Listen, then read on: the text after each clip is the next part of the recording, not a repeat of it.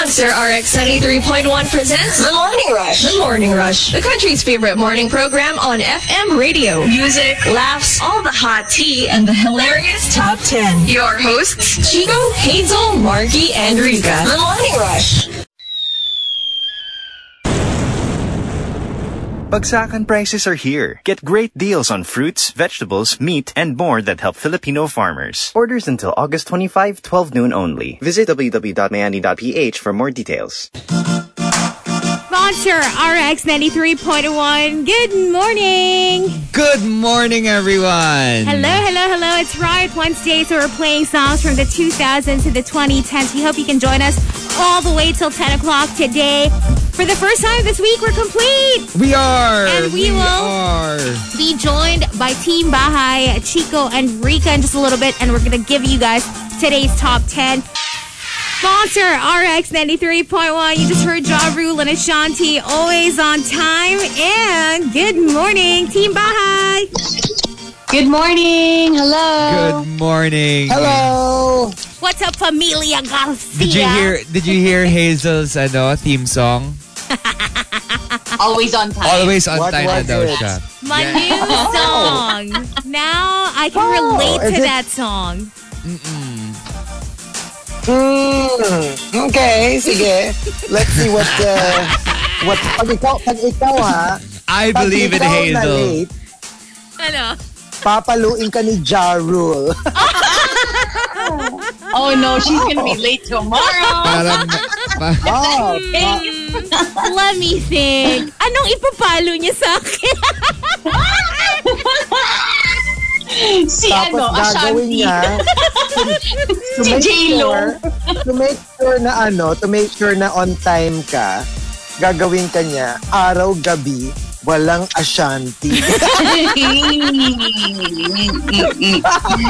Ayoko na. Ay, Too early. yes, that's how it is. Nako, subukan mo. Subukan mong maging late. Nako. I don't know. I don't know. I'm, I'm on a pretty good streak, I have yeah, to say. she's doing well. She's Yeah. doing well. I can attest that. Well, today at least. Today. Actually, ah. May, No, I really love the trust in this circle when it comes to age. Kahit may ano eh, no? May photography proof na. Kasi meron namang picture ng time in. Ayaw ng paniwalaan. Oo. Kaya nakikita mo, minsan, minsan may ano, para, para on time, magta-time in, nasa elevator pa. What matters Alam mo, is it's called para-paraan. I'm in the building before 6 o'clock. That's what matters. Because you're technically there. You're just downstairs. Na parang, andito na ako. Ano ba? Andito na ako. You know, Diyos naman. oo. Sometimes you just don't want to risk it. Baka mamaya may mga makasabay sa elevator. Like, for like five floors or whatever. Yeah, or uh, what Oh, they can do, the people who check our time ins, check if there are duplicate photos. They on the do Viber. that. Yeah. They can Alam mo, definitely Marky, do don't give it that. away. you know, you're trying to expose us here. Come on. Pag mga trade secret, huwag mong sasabihin. Oh. Ah, ginagawa niyo pala. But, okay. Uy, hello. Hindi, ito nga. So, actually, you know, we've, we've talked about mga ganyan na parang, kita mo si Hazel nagbabagong buhay. ano yan eh, yung parang, kumbaga sa drag race, parang lip-syncing for your life. So, For your life. oh, your legacy! Legacy ba o life? Legacy na ngayon eh. Para, At this point, Legacy Life na ngayon. at this point, Kasi- life na eh. May legacy yung start eh. Baka Actually, life, life, na. Oo. Mm-mm. So for today, we're going to talk about something that like we don't actively think about, but we actually should. Or for all you know, you're not actively thinking about it, pero without knowing it, you're actually thinking about it subconsciously. We are using Because Meal's topic. Hashtag what is your plan B? Okay. What is your plan B? Chico, what are you trying to do to us? Come on. it can be in, it can be in general, parang in life. It can mm. be with your career, because you know you're never sure. Like either either your your your career is like really going nowhere, or two, parang you need to have a change of career. So that can work. Plan B pwede rin when it comes to romance. Diba? Mm. Parang if it's not working, what's your plan B? Pwede Yeah. rin mm. when it comes to parang life in general. Let's say the the course of your life is not going the way you want it. What do you do? So let's give you examples. Ha? Parang, parang just to see na it can be actually about anything. Your plan B about anything. Let's start off with this example. What is your plan B? Wala. Maglalog on na lang ako sa sugardaddy.com to find an escape route. Hey, Are they still taking in users? Is this for free? if it's legit, hey, let's check it out. Why not? Mm, let's do it. Isn't there like a site called Sugar Baby or something.com where you can apply to be a sugar baby and look oh. for sugar daddies or sugar mamas Oh. You know, I wouldn't be surprised. or an app? Like a Yeah, I'm dating. Yeah, site I, I've that's seen. spec- yeah, that's what I was TikToks. thinking. Yeah, I've seen TikToks of girls who are actually on it. Oh wow. How are they doing? Because if you think about it, it's not illegal, right? No, it's it's like a relationship. It's a consensual Right, relationship right. between two So see? adults, beneficial uh, for both. And yeah, in in her TikTok, in the, that TikTok I remember, she just said, "Yeah, I'm on this website. I met this sugar daddy, blah blah, blah and uh, I'm living a happy life." Because you know know. I have nothing to worry Oh. about. Ang swerte ni Ats. I know, Lodi. Saka nakakatawa, no? Makikita mo yung ano natin eh. Makikita mo yung state of mind. Kasi parang dati, di ba, pag kunyari may na-encounter ka na parang, yeah, you know, I'm, I have a sugar daddy and hala, ano naman, kawawa naman siya. Ano na nangyari sa buhay niya? Ngayon, pag parang, I have a sugar daddy, Lodi, Lodi, Ang galing! How to be you po? parang ano, nagkaroon tayo ng paradigm shift. You know what? Times are Okay. changing, so it's fine. Times are changing. Another example, what's your plan B? Evolve from a plantito to a farm tito. So I can grow the food that I will eat in case magkagipitan talaga. At Yeah. least you're like, alam mo yung self-sufficient ka na. na Yeah. I tell you, my Isang balcony is my balcony oh. makes my home self-sufficient. We have tomatoes, like the little tomatoes. We Oh, have that's basil. nice. We I'm have, so jealous. You don't even Yeah. have to go to the grocery. yeah, but I mean, Kasi they I don't think it's grow possible all the naman time. inside the condo, di ba? Huh? Mm-hmm. Pwede, It's pwede possible naman. inside the condo. Yeah, in our little balcony outside. So But imagine, imagine if you had a, a significant plot. What you can do, like sa condo, that's like not bad, right? You can have your own like little harvest. But can you imagine if you had like um, I don't know, like a 25 square meter plot? Wow. Can you imagine what you can actually, like literally, pwede ka ng tanghalian, hapunan. Parang si Aina Garten, Diba? di ba ganun siya? Her Yeah, cooking show, yeah. whenever she has, like, if she makes uh, her dishes, she goes out into her garden first and then picks out all the ingredients and then goes back into her home and then cooks it. It's like, Totoo. ah, the best. Oh, Barefoot contest. Yeah, everything fresh, everything uh pesticide free and 'di ba? Yeah, yeah. Ganda. No, like um, this is this is the the experience you get when you go to mga places like let's say the farm, uh, Sonia's Garden. Yung parang yung kinakain mo Yes, Sonia's garden. galing din dun sa like you can see where it's coming from. The lettuce, the, whatever vegetable that's in your food, in your salad, they also get it from their own garden. Can you imagine that if you have your own self-sufficient Pero TBH, Parang- ano, ah, eggplant is hard to plant. Sana. Ano naman? wait, wait a second. What? Ganun pangit na ako That's soggy. the hope. Well, it's turned purple. It might as well be No, ah, hard nung to harvest. siya, as in, Dalawa lang yung eggplant na nakuha ko from the harvest. Ah, you started slow, ah. Nakadalawa lang si Rico. Oh, kawawa. As in, I worked hard for that, you know? So, Dalawa ano lang yung yan? eggplant na nakuha ko. So, nung ano, so let's say parang as a, as a plant tita, as a farm tita, Ah. pag nag-fail yung plan A mo, which is eggplant, you, you move over to like pechay. Hindi. Pag ganun kasi, in the same plot, may pechay, tapos may Ah, so at least you get to have both. Best of both worlds, right? Ay, nako. Uh, next up, what what is your plan B? Sell all my merch, limited edition collectibles, kidneys, etc. Eh. You know that's one of the Stop. saddest. I I remember yung at the at the peak of my statue collecting. Every now and then, you will have like a really really sad post. Well, not necessarily sad, pero as a collector, it's a very sad post. Yung biglang makikita mo na mag mag ibebenta na nila lahat.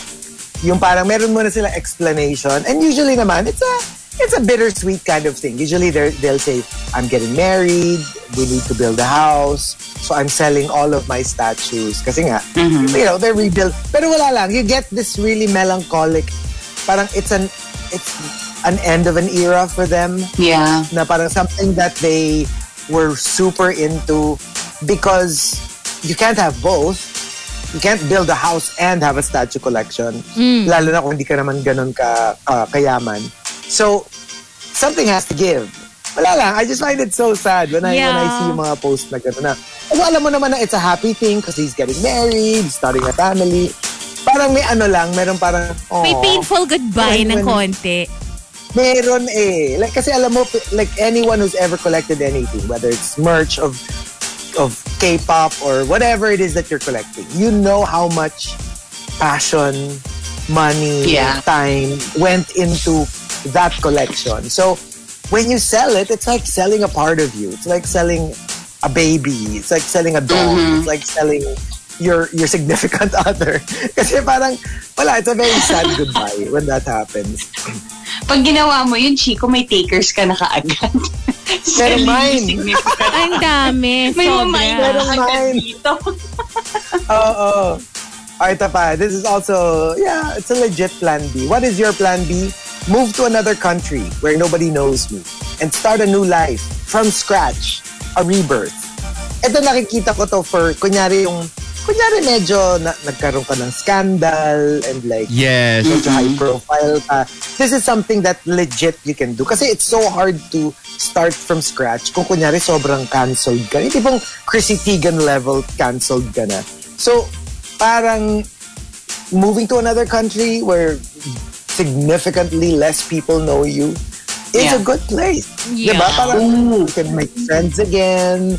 Uh, people don't judge you immediately. They'll, they'll, it's a blank slate. Diba? I want to move to that one town in Italy where they pay you to live there.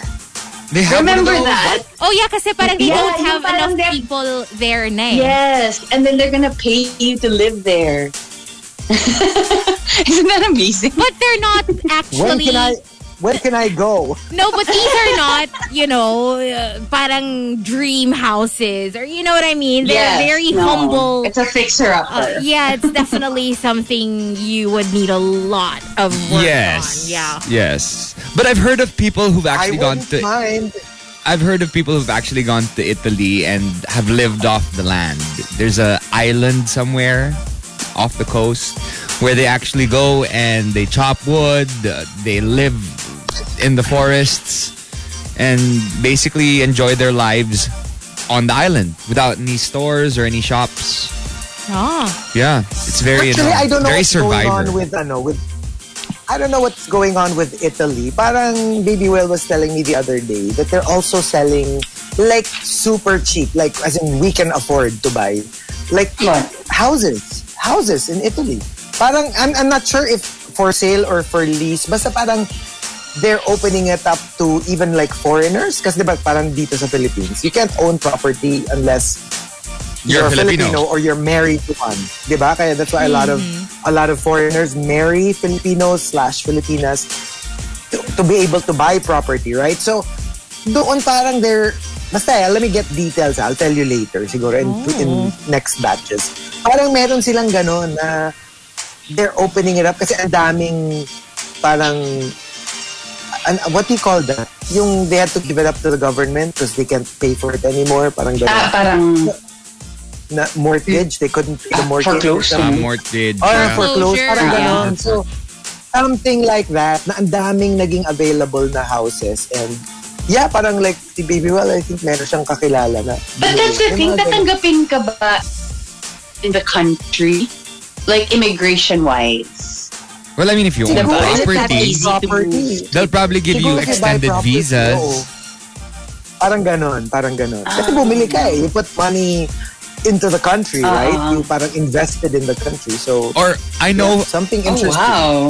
I know in Switzerland they have like a certain card. It's like a green card in the states, a C permit or D permit or B permit or Yeah. whatever. And depending on what you own or who you know or how long you lived there or whatever, they give you a permit. Oh, So you're oh. able to stay there for a long period of time. I won't. So mind. wait, kung merong A, A permit or B permit, does it go all the way down to S permit? So, so Ay. meron ba? Hindi, kasi naman may letters eh, di ba? So, Hanggang dila. Siguro ano, hindi naman ganun karami. Oo, probably the CD, di ba? Ano eh, pero medyo malayo na yung S. Okay, okay. Mm. S. Mm. malayo na ba yun? Yung- Malayo na yun. Ah, okay, okay. Gets, gets. And um, one last example, what is your plan B? Sasagutin ko na yung pinakamasugid kong manliligaw. At least magiging two-income household na kami. You know, sometimes it's as it's as bare bones as that na parang, alam mo, may isa pang sweldo man lang na magastos sa pang-araw-araw. Naalala ko tuloy yung conversation namin ni Hazel the other day. Do I open my dating app and just swipe right? You know, mamayaman eh. Especially if you're paying stuff, you know, you have stuff to pay for. And yeah, that would be helpful. You can hear the desperation.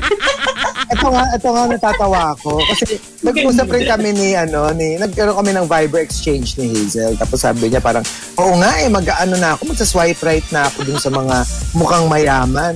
Tapos in my head, sabi ko, naku, wag ka lang mamamalas yung mukhang mayaman, pero pag Pero- kayo na, malalaman mo, walang budget. Ay, nako. Scam! Oh my God. Because how would you know, right? How would Oh, you know? God. Mukha lang. I don't want to get scammed. mukhang mayaman. Oo, magsascam ka. Kasi sometimes the richest people actually look not Yeah. rich at all. That's true. Kasi they downplay eh, their their their richness. They're diba? not gonna display that, like their wealth, their net worth. You're not gonna know. And those people who uh, try to come off as rich or well off, sometimes they literally turn out to be scammers. I was just watching the news, uh, I think last week, and it was reported that there was this guy that scammed a number of girls uh, on a dating app. What'd he do? Well, he stole from them. Went out on a date with, with them, stole from them. Yeah. Legit. I mean, But I'm sure how- that's not even the first time that's happened. But just money or like uh, goods, possessions? Yeah, stuff. so that, that was his MO. And parang the girls all said na they thought he was this way when it turned out he was that way. Alam mo yun? Sobrang layo. No. that's kind of scary now, no? Shoot. Yeah. How are you supposed to meet? Actually, I just saw a message now, uh, an Instagram post. How do you meet someone during a pandemic? How you do you don't. meet? You don't. exactly. How do you Yeah, meet don't. a potential partner? What? Ano, single na lang for life, ganon? Or online na lang? Pero that's... A lot of people have, hard, have a hard time with that kasi they don't have I have physical a feeling contact. may mga lalabas na na movies na, alam mo yung like when it comes to the sex scene, usually di ba yung makikita mo ina-unbutton yung blouse Yeah. or in- ina-unbutton yung jeans. Ito, you know, they're just going to make it very sexy. Yung binababa yung Tatanggalin yung face mask. mask. Tinatapon yung face shield. Oo, Face diba? imagine. On the floor! I have a feeling kasama na siya. Kasama Tapos na siya ano, sa, Bawat himay sa ng... parang undressing part. Bawat undress, spray ng alcohol sa kamay. Yun. Ganon, di ba? It's gonna be funny. Oh. I Hindi, di ba sa dating apps ngayon, I think na ano eh, you can actually put your vaccination information there. Na parang first dose ka na or second dose ka na. Yeah. oh. I remember putting my, I mean, I Looks like remember someone's seeing it. been... Looks like Exploring. someone's been busy. Another person's dating app. Oh.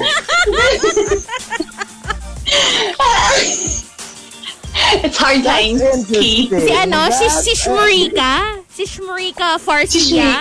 Shika. Marika. okay, okay. But you know what? Let's let's help each other out. Let's talk about our plan Bs. Yeah. Go ahead and tweet us. Twitter.com slash RX931. Please include hashtag the morning rush and hashtag um what is your plan B? And all your Tea over coffee? Tea over coffee. Monster RX 93.1. Hello, Team Bahay. Hello. Hello! Hello, Team Bahay. So we have our hashtag tea over coffee today, and we're talking a little bit of, you know, there's there's only one thing certain in life, and that's death and taxes, right? So Sadly. sadly. True. So, uh, lifestyle vlogger couple Jamil has deleted their YouTube channel of over 12 million YouTube subscribers. There have been um, it's crazy. There have been speculations that they have signed off due to tax fears.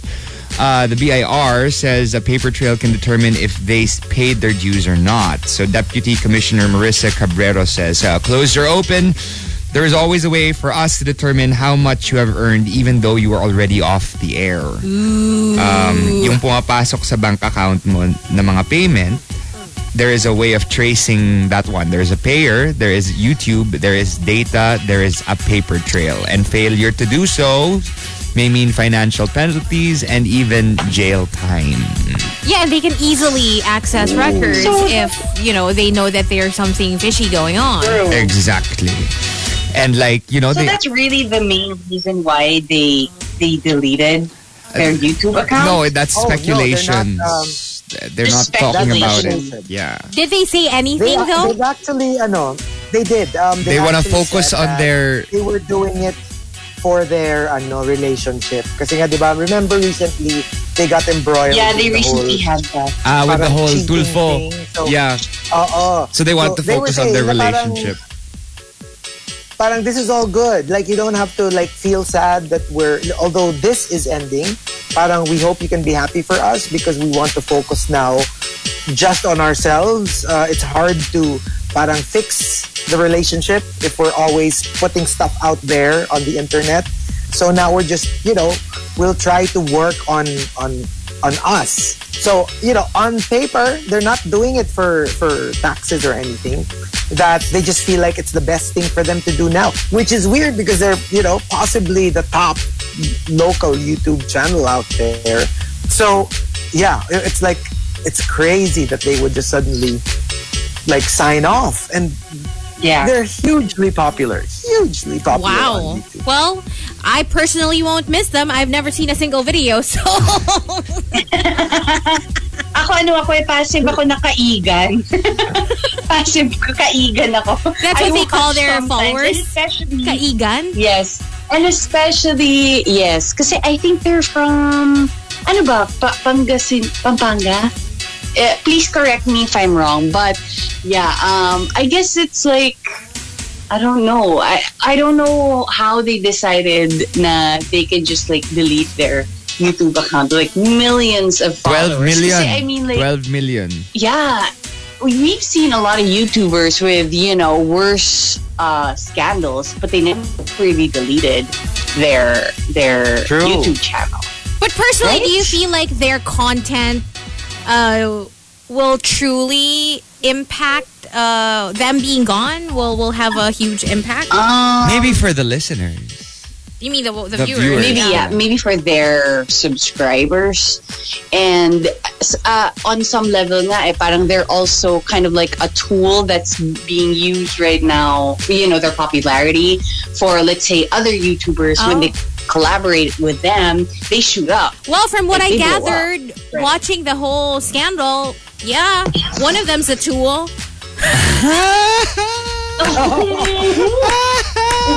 I'm not gonna say which one. Jamil is shaking Oh yeah. But but this is this is huge. I mean, you know, it's tantamount to like it's like the digital version of of like you know a TV station closing down. Medyo ganun yung yanig niya in the in the YouTube world. Kasi nga parang imagine like usually like much smaller ones would like shut off or delete their account and it's already making news. But can you imagine one of the top, if not yung article nga na nabasa ko, parang one of the top, if not the top local YouTube channel in Yeah. the Philippines. Well- When, uh, diba? So like, wow. We hope that what they said, nah, that's a real reason and not the other one, the, the speculations. Hopefully Yeah. they're not true and we wish them well. Yeah, we do. We wish them well. And uh, let me just add to this. Everyone who, you know, have chosen to be influencers or have been posting things online, kahit gifts lang yan. Kahit gifts. Uh, what happens if brands give individuals items instead of cash? Cabrera said the BIR would base tax deductions on the value of the items. So again, to let all of you know, if you post an item online, they can trace that.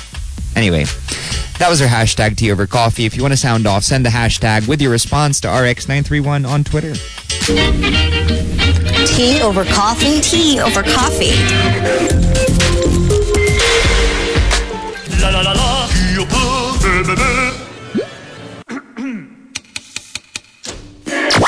Morning Rush Top 10. TMR Top 10. Sponsor RX 93.1. Time for the top 10. Hello, Team Bahay. hello Hello. All right, so before we do the top 10, uh, you know, this, you know, FYI, this is actually one of the first few times that we have kind of like this setup where it's it's Hazel and Marky in the RX booth and, you know, Rika and I are Team Bahay. So now I get a peek of like how Rika is when she is alone oh what talks to herself. she, she, she, she, medyo, merong creepy vibe. ah. like, parang may mga kinakausap siyang ano, elemento, may mga like mga what I was that was normal. Yes. Full conversations. And maganda pa nung ano eh, nung nandun si Pepper kasi alam mo, kausap niya aso. Eh, ito alam ko, wala namang aso siyang kasama pero may kinakausap siya guys. Eh. Meron siya. For all you know, meron talaga siyang kausap. Who knows, Chico? I saw on her IG stories that she has Clorox. Ay. So, Okay. Mhm. What's Who wrong with buying four liters of Clorox? Everybody needs it. We all need it. um, Okay. yeah. But uh, yeah, we've got our top 10 for today, courtesy of Because Miel. Uh, hashtag, what is your plan B? Let's start off with the Caesar salad. Settle with what I have. That's not a bad plan B uh, after all. So for example, yung plan A mo, you have what you have, but your plan A is to have more. Oh, yeah. Well, if it doesn't happen, that's your plan B. Be Parang- satisfied with with where you are. Parang goods na ako eh. So, you know, if I Yeah. can just stay this way, I'm going to be okay. I guess that's the mindset. Yeah. Yeah. Yung parang it's not bad to gun for more, pero you know, if you don't get it, if it doesn't happen, oh, edi, okay, this is plan B. Well, I already have what I have, right? So, not bad. Um, from Archer Aguilar, actually siya, hindi lang plan B. Ang plan A ko, maging doktor. Pag hindi mangyari, plan B, mag-asawa ng doktor. Pag wala akong mahanap na doktor na magiging asawa, plan C, wala, bumili na lang ng stethoscope sa Watson. That's the closest you're going to get, I guess, kung nag-fail That's the yung closest. first couple of plans. Stethoscope. Or you know what, ano, like ako super, I guess the kid in me, um, really enjoyed when we bought, uh, you know that, that uh, portable, uh, sphig, sphygmomanometer? Sphygmomanometer? Yeah. Seg- Yung sa ano, yung sa blood pressure. Pero kasi 'di ba like, I Ah. remember as a kid, I always found it so fascinating. Especially when the when the nurses or the doctors you know, when they pump that little rubber bulb Yeah. to, to pump the air in, but it looks like a toy. It looks like so much fun. So when we actually bought those automatic ones, well, it doesn't have the bulb though. You just press a button. Wala lang, aliw na aliw ako. I mean, I found it was like a kid with a toy. Technology. So, minsan hindi naman namin kailangan, pero mag-check ako ng blood pressure. Ang saya-saya. Yeah, ay, ganun din ako. Same. Kasi my, my dad It's has so it for to monitor his BP. Um, so when we got one, yeah, I used to play with with it too. it's But- a Ang sphig- fun nga nung automatic for me eh. yeah. sphygmomanometer. Ano, okay natin to. one more time, one more time. Sphig- Yeah. sphygmomanometer. Sphygmomanometer. Okay. Sphygmomanometer. There you go. Yes. So that's what you call, that's the ano, that's the, yung, yung, the manual one. So I guess, kasi like when you ano, when you see the packaging, Yeah. it doesn't say sphygmomanometer. It doesn't say automatic sphygmomanometer. It just says parang blood pressure monitor. So they don't use that term anymore. I don't think I they're gonna make it that that one for, ano, complicated for for us. Because I mean, I think people are gonna be searching for actual one. blood pressure monitor over Yeah. Sphygmomanometer. right? So Sige nga, spell sphygmomanometer. Rika. I know. eh. I know how. S, Ako alam ko. Daya, anak ng doktor Tanong natin yan kay eh. anak na, oh yun nga, kaya nga siya yung tinanong ko eh. ha, Oo. S, Fee. Why? Mali na kayo. S, C, Magno, Manometer. S-P-H. Sigmomanometer. S-P-H-Y. Y? Tama ba? S-P-H-Y. Sp- Tama. Sphig. Sphig. G. N-O-M-A. Ay, mali. Mano. No.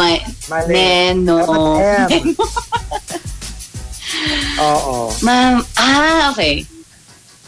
Okay, okay, okay. Oh, ano, one ano more the time, one one? more time.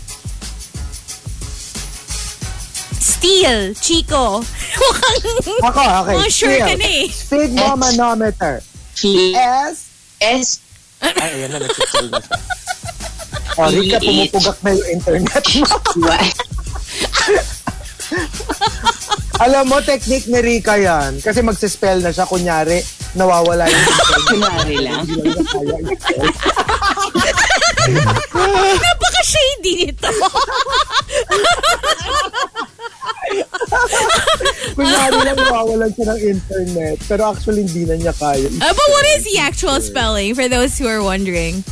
um, S P H Y G M O Grabe ka. M A N O M E T E R.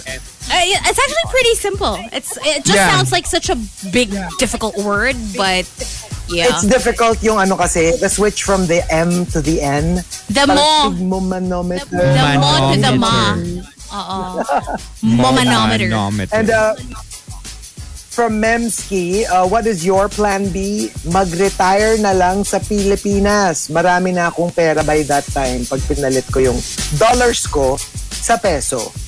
You know, this is the really parang upside of people who work abroad. Kasi parang if you earn in dollars talaga because of, you know, the, the exchange, you get so, you get to spend so much. Ang dami namin kilala. Um, Yeah.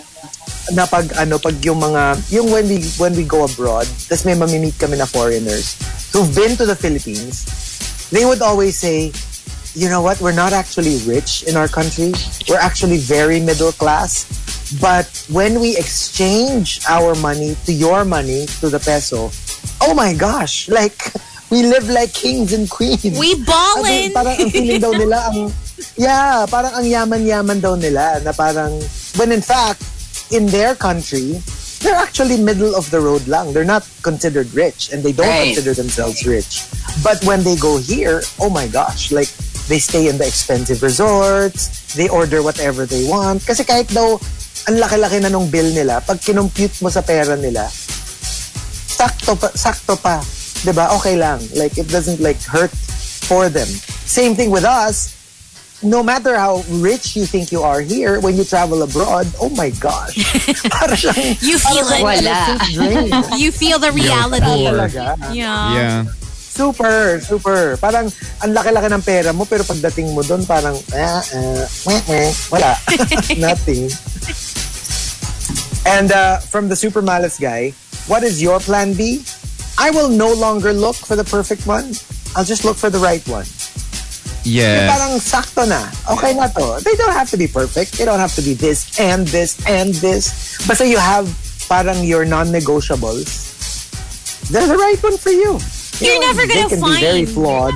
A life partner if you are looking for perfection. That's Because that doesn't impossible. exist. It doesn't Exactly. exist. Yeah. Exactly. I mean, you're not exactly. perfect too. Mm-hmm. Yeah. Why You ask can- for perfection when you're not perfect? You can find someone that's perfect for you. For you. As cheesy That's as that sounds, That it's is true. Ito, oh, I mean, like, I know. I mean, like, that's why it becomes cheesy. Because it's true. And people say it over and over again. Because it's true. So, it becomes cliched. But it Yeah. actually, eh, kasi kaya siya cliche. Kasi nga totoo, di ba? And uh, from Elijah Space School, what is your plan B? Pag wala talaga pumapasok na entries, eh, mag-ARX greets na lang ako. Pag wala pa rin, RX request. Pag wala, silent listener. Pero we love you nonetheless. Alam mo yun, we love you Yeah. just We the love you same. Oo, totoo naman yun. And uh, the top, what is your plan B, comes from Victoriano and Crister Salvador. They both say. Victoriano says, if you don't win in the singing competition, hook up with a real talented producer instead. okay. The way to go. ano, yung ano, pag kunyari sa pageant, pag hindi ka nanalo, sila maya-maya, jowa mo na yung isang judge. mga ganon. It happens. Di ba they It say happens. sometimes some people actually join to network. Let's just put it that way. Yeah. It's definitely a Totoo, networking totoo. tool because you meet so many people from the higher ups. Right. Yeah. It can lead Like, to they other don't opportunities. Parang from the get-go, they know that they're not going to win, but they join anyway to to make their network stronger. Diba? Yeah. So yeah, why not? And uh, from Crister Salvador, what is your plan B? Mag-file ng leave. Pero, pumasok pa rin. Making sure to tell your boss, sorry, I needed to go to work despite my VL kasi hindi ko maiwan yung trabaho ko eh. Look at you being the hero of the Parang ano, that sounds familiar. Yung ano, yung naka-leave ka pero nandun ka sa show. Parang, parang hindi ko Parang ano, that sounds calculated.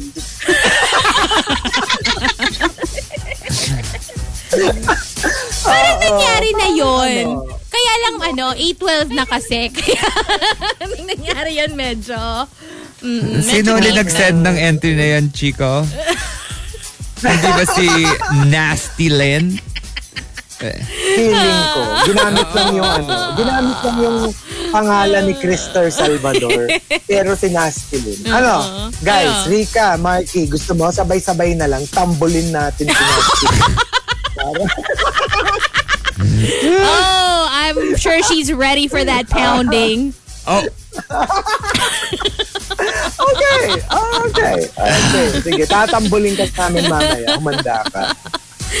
but uh, there you go, the top 10. What is your plan B? Uh, tell us. Let's talk about it. Go ahead and tweet us, twitter.com slash rx931. Please include hashtag the morning rush and hashtag what is your plan B in all your tweets. We are two days away from the Monster Anniversary Party that's happening online. If you want to be part of that, make sure you watch us on Facebook Live later, okay? Right, Wednesday and Monster RX 93.1 from 2004. You just heard Switchfoot Dare You to Move. Before that, we played Gavin Rossdale's Love Remains. Oh, getting all the feels on a Wednesday. Yes, yes, yes. Now, uh, let's say hi to a few people who are tuned in. Thank you so much for locking in. Uh, we got uh, Renz Rufel who says, Good morning. Happy Riot Wednesday. Uh, sends us a few requests. Jan Solo says, um, sends us uh, a message with Marius Racal playing guitar. Low budget drama rama sa hapon. Ano to? Yung line na palaging binabang, binabanggit ni Chico Garcia. okay. Ano to? Then nakita, nakita mo to? Okay, well, let's watch it later. Hi to Arch Aguilar saying hi to Kuya Anthony, Mama Juvie, and Happy Pill. Sebedy Sebedy says how very Hazel Hottie ang always on time since ahem, ahem, August. Oh, July. Fine, since the start of August, I guess. Shade. Okay, um, greeting James, Super James. Ang pasabi naman po kay Kuya Albert or sa tech nyo po na, ay, the online radio app is, uh, let's let's check on that. Sorry, we'll get we'll get to it. Um, uh, greeting Mighty Borgie, good morning. Juice Blank says thank you sa mga new subscribers. Uh, he's he is uh, on YouTube, I think, creating Cool. food. Oh, check out his content. Check it out. Hi to Cams. Good morning. Um, Victoriano is also locked in. Legal Millennial says, uh, greet a wonderful morning to my plan A, Antoinette Yu. Aw, cute naman. A for Sana Antoinette. oil. Sana oil. Hi to Itchel or the Ramen Boy. Good morning, guys. Happy midweek.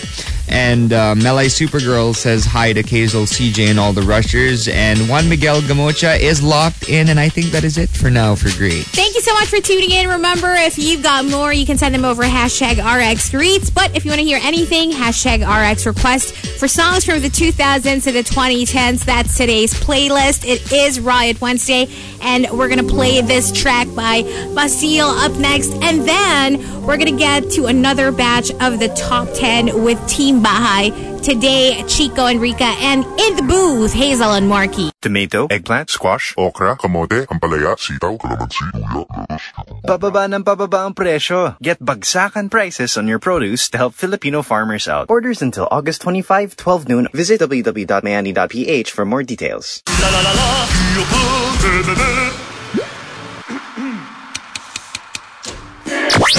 Morning Rush Top 10. TMR Top 10. Monster RX 93.1. Time for to- the top 10. Hello, Team Bahay. Hello. Hello. Hello! Hoy. We are. Good morning. Okay. Hello. So, ano nangyari doon? What's going Ano on? doon? Okay. Nothing, nothing. Okay, so we got our top 10 for today, courtesy of Because Miel. Thank you. Well, we're just setting our options. We're looking at our plan Bs. So hashtag, what is your plan B? Let's start off with Arch Aguilar. If my job right now doesn't work out, I can just be a professional sugar baby. Yeah, pwede din ah, yun. Well, Why not? pwede rin naman. No judgment. remember, ano yan eh, both parties lang kasi have to have something to offer. Gets? Like, if you're a sugar daddy, sugar mommy, you have to have the funds. If you're the baby, let's face it, you have to have The goodies. The Gets? I mean, like, goods. yeah, because otherwise, it's not going to be a fair exchange. So usually, these kinds of agreements, tawagin lang natin silang agreements, you know, would merit certain exchange of goods. So, yeah. Kailangan ano ka rin. Yummy, di ba? For you to be a professional sugar baby. Um, from Renz Rufil, what what is your plan B? Pag di pumayag si daddy, magpaalam kay mommy. pag di sila pumayag, magpaalam kay Lola. So, that's plan B and Yes. C. You know what? That's what I would do all the time back in the day. Oh, I go no. to I go to I actually wouldn't even go to Daddy's Strom because I'm too scared of him. So I'll go to Mommy's Strom. And if she says no, I'll go to Lola. And usually it's a yes. Talaga? Baliktad ka? Ako ano, I go to ma kay mama muna. So, Doc Rose. And then when she says no, I go to George. And then when she when he says yes, which is like almost all the time. Yan. Ano, ano na, nawala na yung Oh. null and void na yung yung You're so lucky. before. Scary kasi si Daddy Strom eh. Oh. Do your own ano work. Find the job. Nga, no, y- Uh-uh. you go to the ano first. You go to the strict one first. Diba, dapat paano ng paano, pa, padali ng padali dapat. So you go to the strict one first. Pag pag nag-no, you go to the Yes. one na mas konsentidor ng konti. Pag nag-no pa rin, you go to the pinaka-konsentidor. but, but, but, this only works if the ano, if the hierarchy is also that way. Kasi otherwise, kunyari, nag-yes si Lola, that only works kasi that's the parent of your mom or your dad. So, you know, Yeah. your Lola Yeah. can say, Hoy, payagan mo nga yung But- mo. But if it doesn't work the same way, kunyari, lower in the power hierarchy yung pumayag, edi wala rin. Mm. Diba? It's not gonna happen. I go straight to the one that will say yes. Yeah. Oh, yeah. Yeah. Oh, yun din. Okay din yun.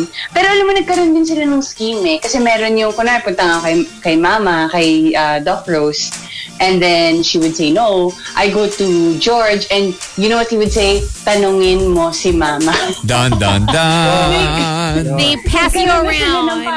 I know. Oh. yeah. Kasi ano eh, like for example, sa amin, I can't do yung style ni Hazel na you go to the one that says yes immediately. Kasi for example, in our case, when my dad was still alive, even if mag-yes siya, pag natunugan ni mami, parang the deal's off. Kasi pag natunugan niya, and she says no, like I said, kailangan yung hierarchy pareho nung pagiging konsentidor. Kasi like for example, my dad would always say yes. Pero pag sinabi ni mami na, aba, ang yes ka dyan, no kaya, eh, no na yun. so, Oh, kasi for me, doesn't, kaya kailangan unahin mo yung...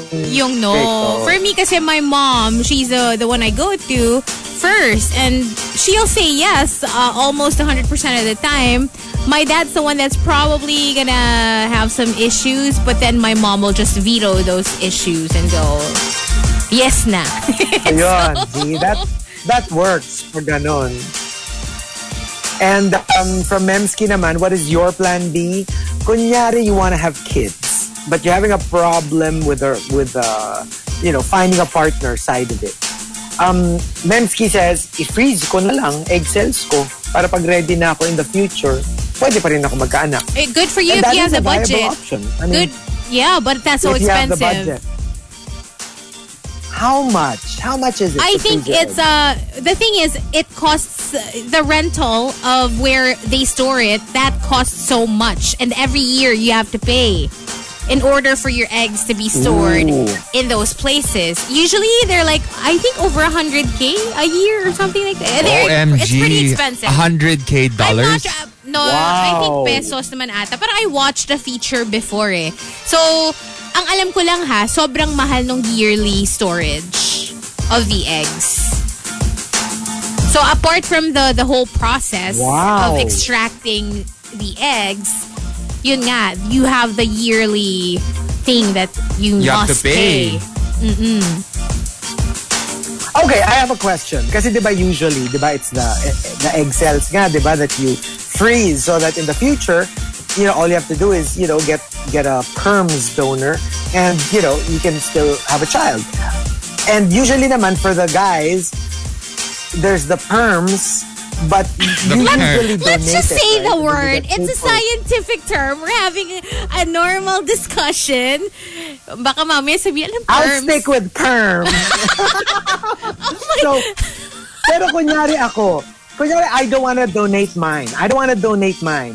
But I want to make sure that you know, maybe in the future, should I decide to have a kid, can I also have my perms frozen as opposed to donated ha, na pwede nang gamitin ng ibang tao. Pero for me, for my use, not for other people's use. I'm Pwede sure. yun. Can you freeze it? Well, I've honestly never Kasi heard of usually it. didinig ko, eggs lang eh. Oo, yeah, Oo yun. eh, usually eggs ang alam ko eh. Baka naman meron dyan. It's just uh, like not wildly I think there's a way. And baka kasi yung sperm naman is, I mean, stays stays viable. The perms. The, The perms pala, sorry. The God, what are we, five? exactly. Huwag kayong ganyan. I just had a perm. I had a perm like a month ago, you guys. Don't you know what they use in in those ano, those toxins that they put in your hair? That's why they call it that pala. oh gosh. Oo. Hindi, mm. kasi, okay, kasi ang ano ko is like, like, can I have my perms frozen? Tapos, let's say, in the future, di ba, all I have to do is, can, can I buy an egg? Is there like an egg bank? In the I same think there there's is. Yeah, but you would need a bank? surrogate. Na parang, There is Ay, an oo egg nga, bank. But yeah, you can't just, you right, know, put two and there two is, together. I need a surrogate. Uh-uh. This is interesting. You I need mean, a know, I mean, vessel. like, yeah, for people who don't have partners and or yun nga or opposite sex partners, parang yeah, this is like this is uh, an option for you if you want to have kids. Yeah. That's Ask it. ask mo din si Okay, baby perm um, whale. Coming from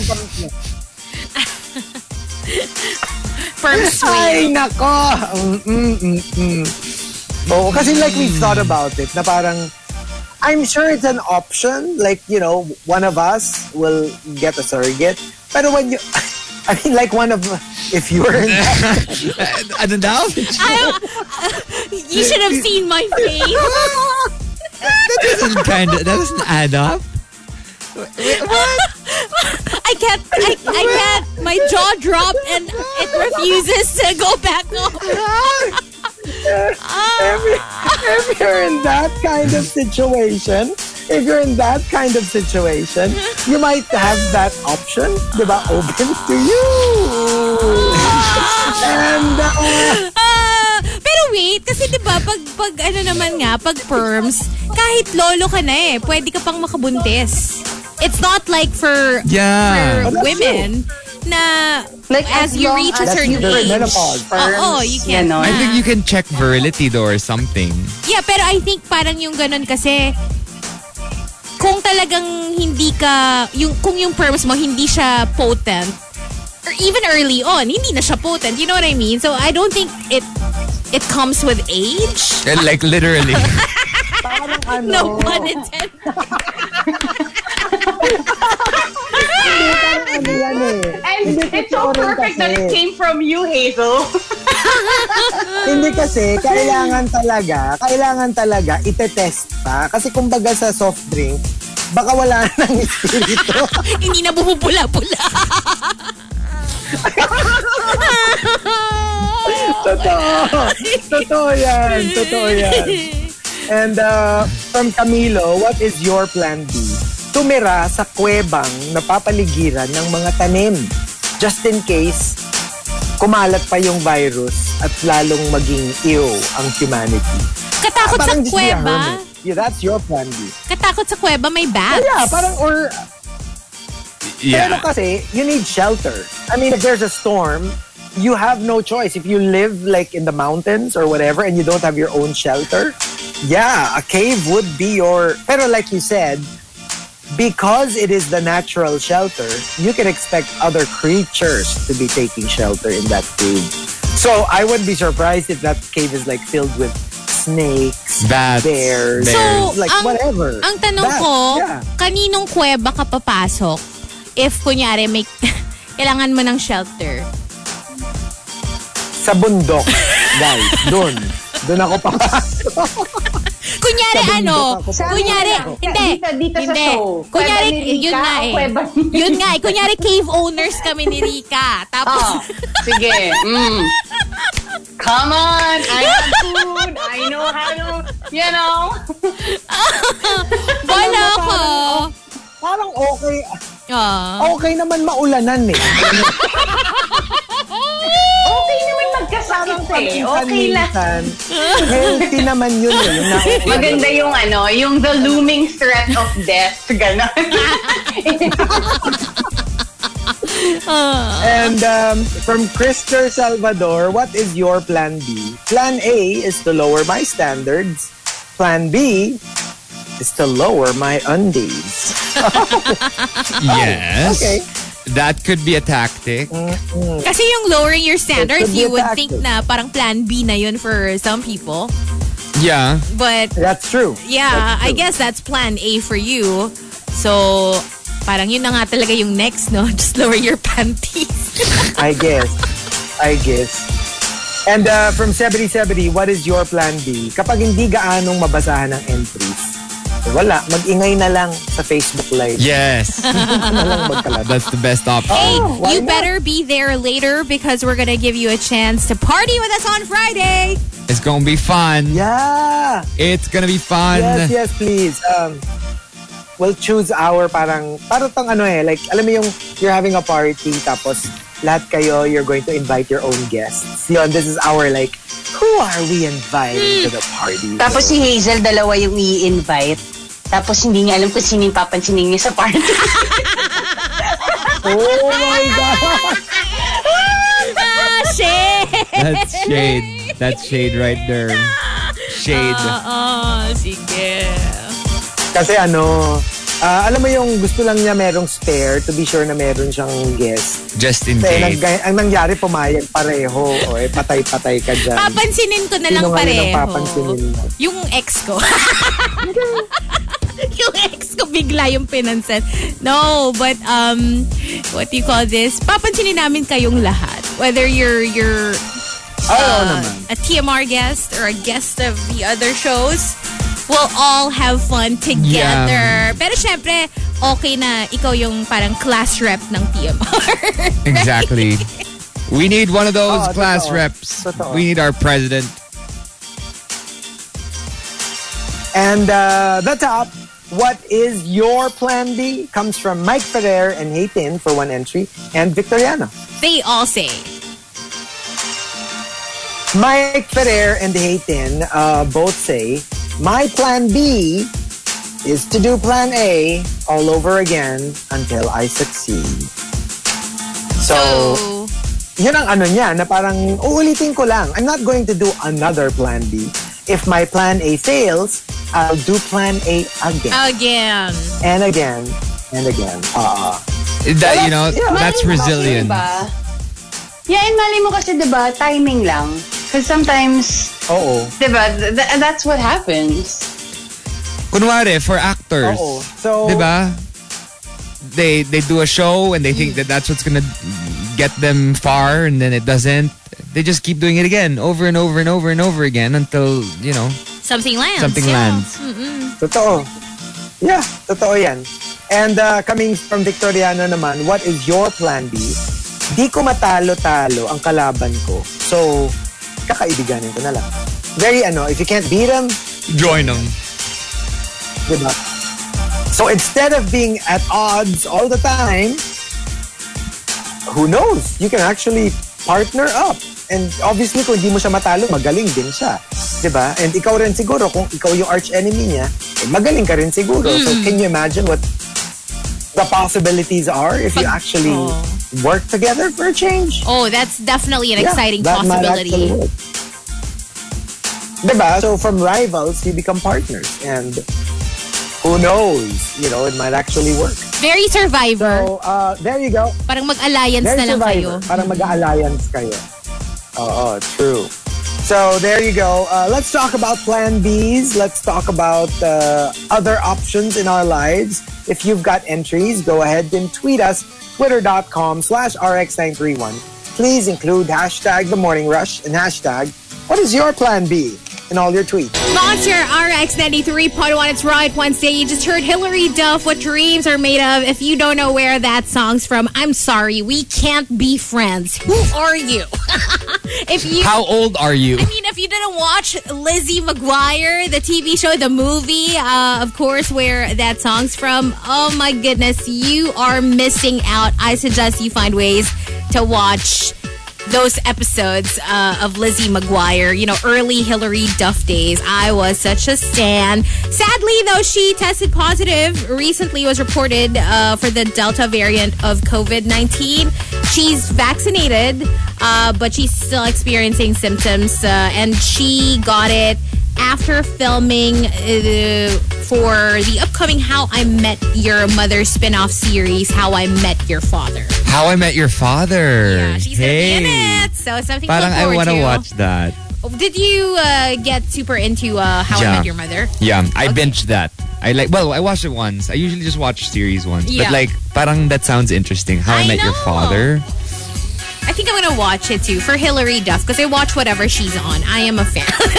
You know what? I was a huge fan of her uh, until very well. I mean, until she got older and ha- started a family, and she stopped appearing in movies and series. So I guess now that she's She's back. younger.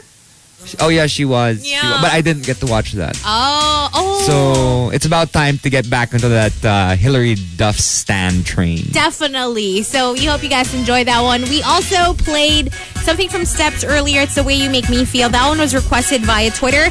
Going out to your cup of Dino 805. Welcome to hour number three of the show. We will give you another batch of the top 10 after this next track by the All Stars and Sync Mandy Moore. You know, the whole gang. This one's uh, on the line only on the Monster. La la la la, qui peut. The Morning Rush Top 10. TMR Top 10. Monster RX 93.1. Time for the top 10. Hello, Team Bahay. Hello. All right. We've got our top 10 for today, courtesy of Because Miel. Thank you uh, for the topic. Hashtag, what is your plan B? So let's start off with uh, JR Keita. Ang gagawin ko, if fake ko yung pagkamatay ko, then I'll get face surgery. Tapos babalikan ko yung mga umapi sa akin. Tapos kapag satisfied na ako, mangingibang bansa ako. That sounds like a, Okay. a Filipino uh, telenovela or teledrama. Soap opera. Yeah, very Yeah. soap opera. But I'm not True. sure exactly what. I'm pretty sure I've I've seen one before, like back in the day. I don't remember them anymore. Pero parang common plot Usually yan eh. kasi yan ano eh. Yung mga ano, yung mga nagpalit ng artista. Nag-resign yung artista tapos Yeah. palit na ng bago. Yan, usually that's the that's the usual ano narrative na gagawin nila. Oh, Pinali, ini- pinalitan yung mukha. Oo. parang ano yan? Para-paraan. Um, Oo, I mean, it's not very realistic, but yeah. ah, ganun talaga yun. Ako nga, I, I, I- siguro if I were like a director or a showrunner and that happens, parang ano na lang, deadman na lang. Yung parang basta, ito yung character na to. And then, you know, if if the other one resigned, film as is. Like, basta papalitan mo na yung character. I mean, they do it all the time. Like, for example, lesser characters nga lang. Like, um, Game of Thrones. Because it ran for so long, a lot of the minor characters were not the original ones who played it. So they started off portrayed by this actor, this actress. Tapos throughout the series, nagpapalit and people didn't even notice. Kasi nga, mainly, minor characters. So, Sa dami ba like, naman ng. GOT characters eh, 'di ba? It's it's hard to remember every single one of them. it's just going to be awkward pag kunyari like it's the major characters like Jon Snow or Daenerys Targaryen. Medyo mahirap palitan na walang explanation. Kasi Yeah. medyo, you can't imagine anyone else playing those characters. Who was But, your favorite yeah, GOT I guess that's how it character? 'Di ba you were such a fan? Oh yeah. Well, I was rooting for Jon Snow of all the characters. So Jon Snow. I like how it turned out in that way. well, you know me. I like The I good like guy. a hero. So, I like the good guy. Uh, you know, I never got into it, but I I, was I was rooting for Queen Cersei. Cersei. Yeah. Oh my gosh, my most I love my Cersei. most hated character. Chico, bakit laging ganon? Laging yung yung kaaway mo, yung galit ka, yun lagi yung lodi ko. Bakit ganon? Parang, is, does that say Oo, something about our relationship? May galit ka ba sa akin? Nakakahalata na ako eh. Yung mga parang pinipeg ko na Ayoko character, yung yun yung ayaw na ayaw mo eh. Oh, Diba? si Boston Rob, 'di ba? Si Martina Hingis. Sino pa ba? Mart oh. oh Si... don't get me started. I can't. I cannot. Ako favorite ko si Arya. Arya Stark.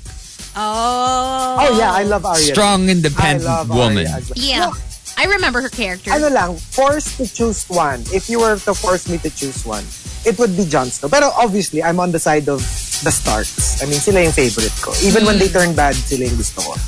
Although I'm a big Daenerys is still, I know. Regardless of what happened, I still love Daenerys.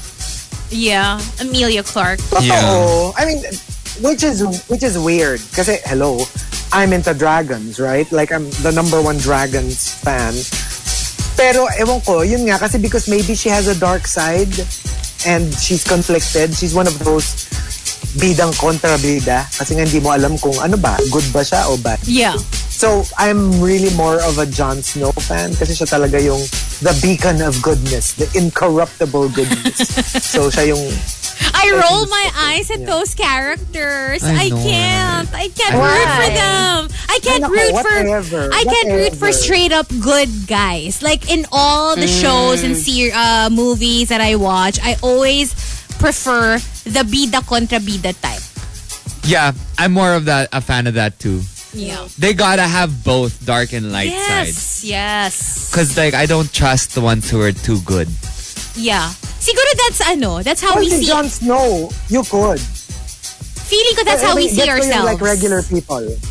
Feeling ko Chico sees himself as an all-out good, Good guy. And we see ourselves as a bit of a bida contra bida type. Yeah, and then we see Chico as vida contra vida din. So Hindi, kontrabida lang talaga.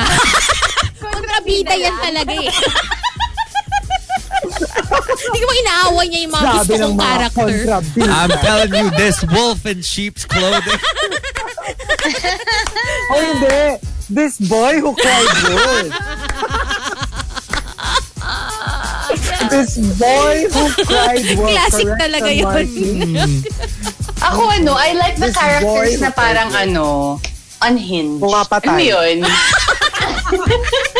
Ayun nga, ayun na nga. like, grabe yung connection ko kay Harley Quinn. As in like, yung parang feeling ko, this is the life I want. Ganon. Oh, the life of crime. the life of crime. There you go.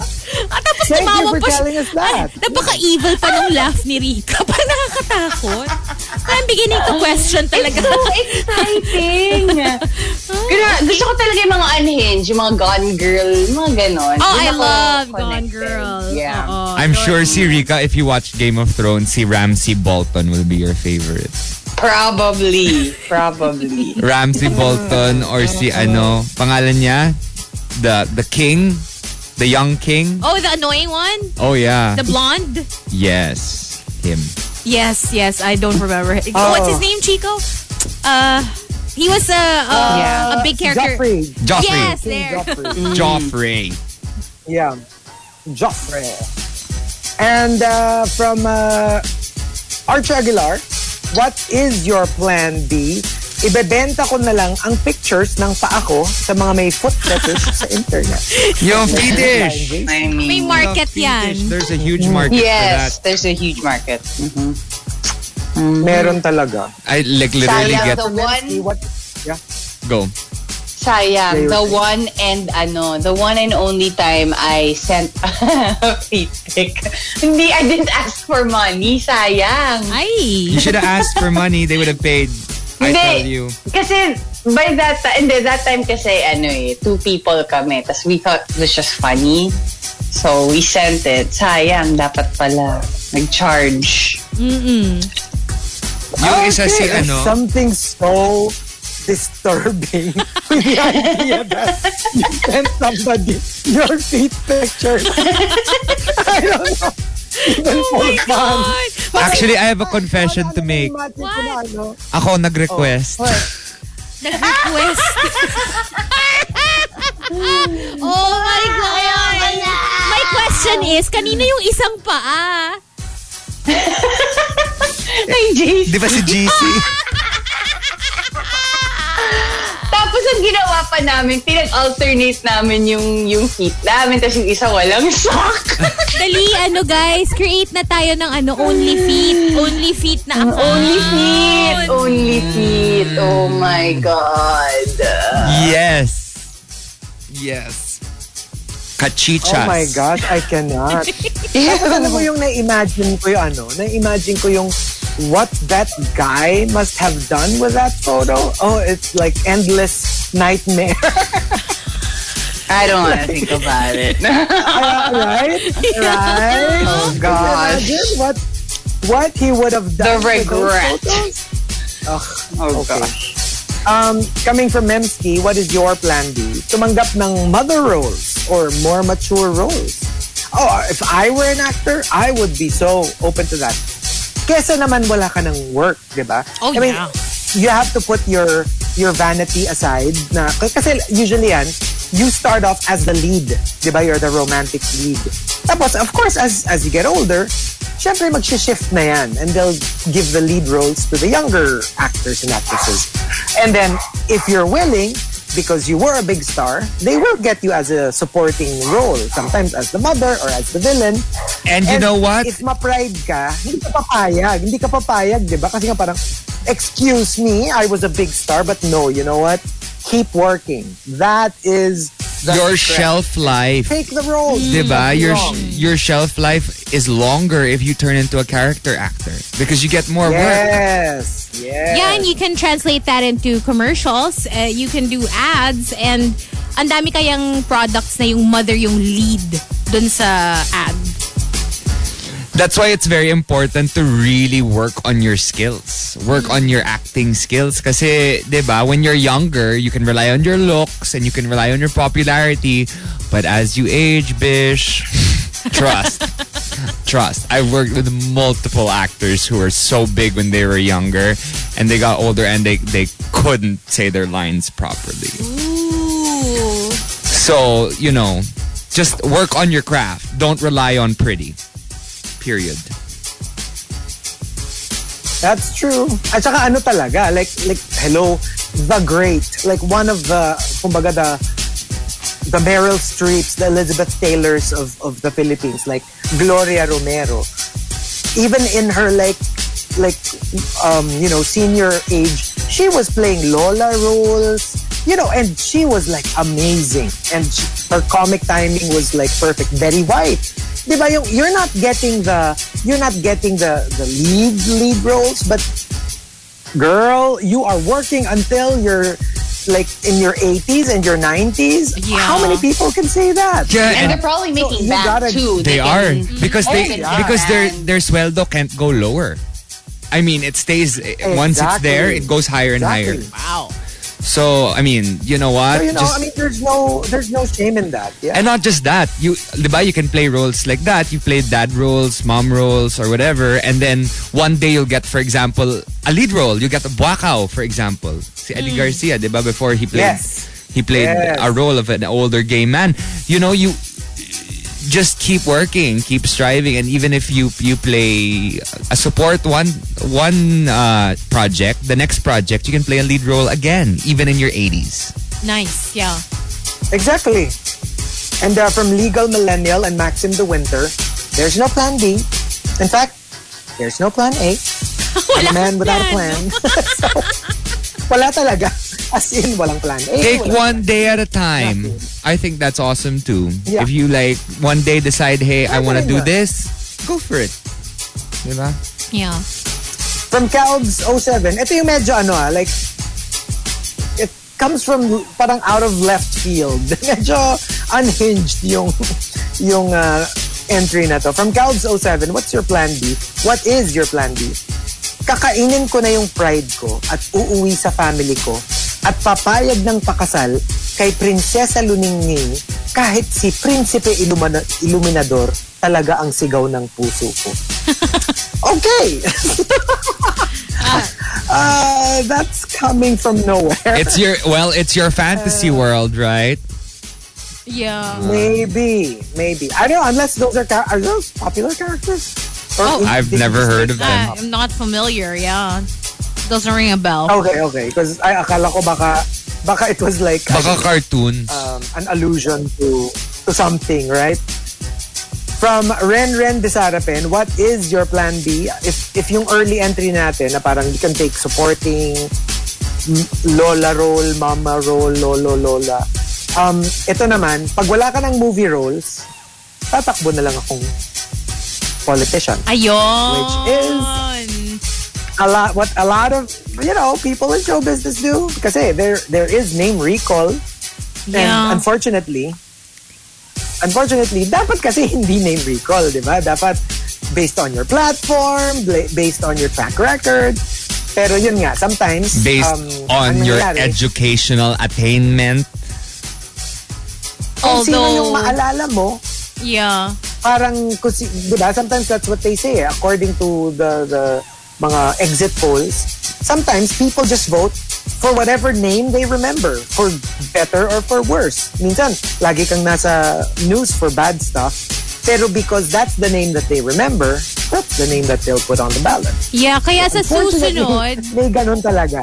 Sa susunod na halalan, halalan, halalan, agilon sa Senado.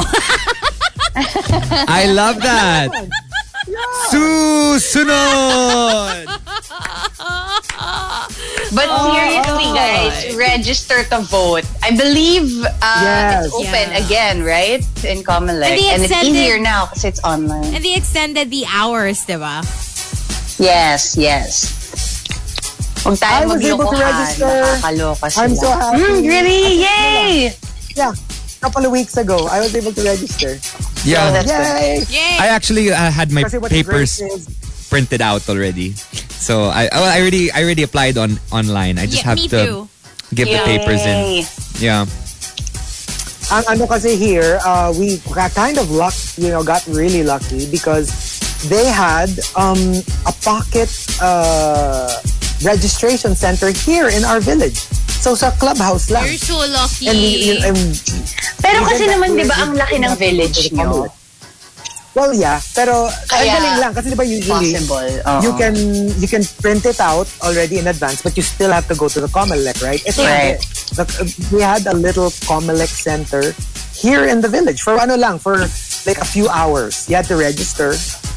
I mean, uh, you had to register to register. Gets? Parang Hmm. 250 slots lang ang uh, ginawa nilang available. And Ang galing. we were so Sayang.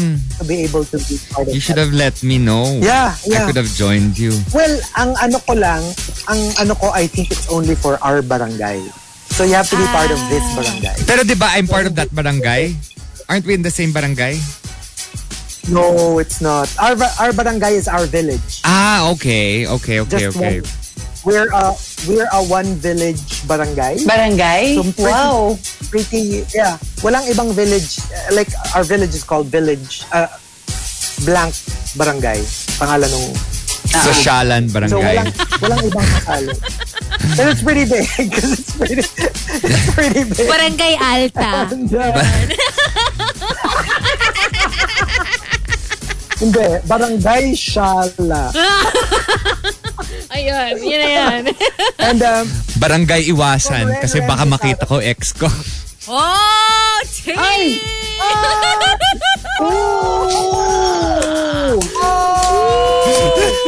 Ooh, child. pero to be fair ha, to be fair, our village is so big that I I've never come across uh, Marquis X. Good. like in the many years and Good for you. here. So you know, never kami nagkita and nalaman ko nga lang nandito siya because of, you know, Me. Because of Marky. Baka hindi ano. known, nandito siya. So, Baka hindi lumalabas. baka, baka. Baka. So,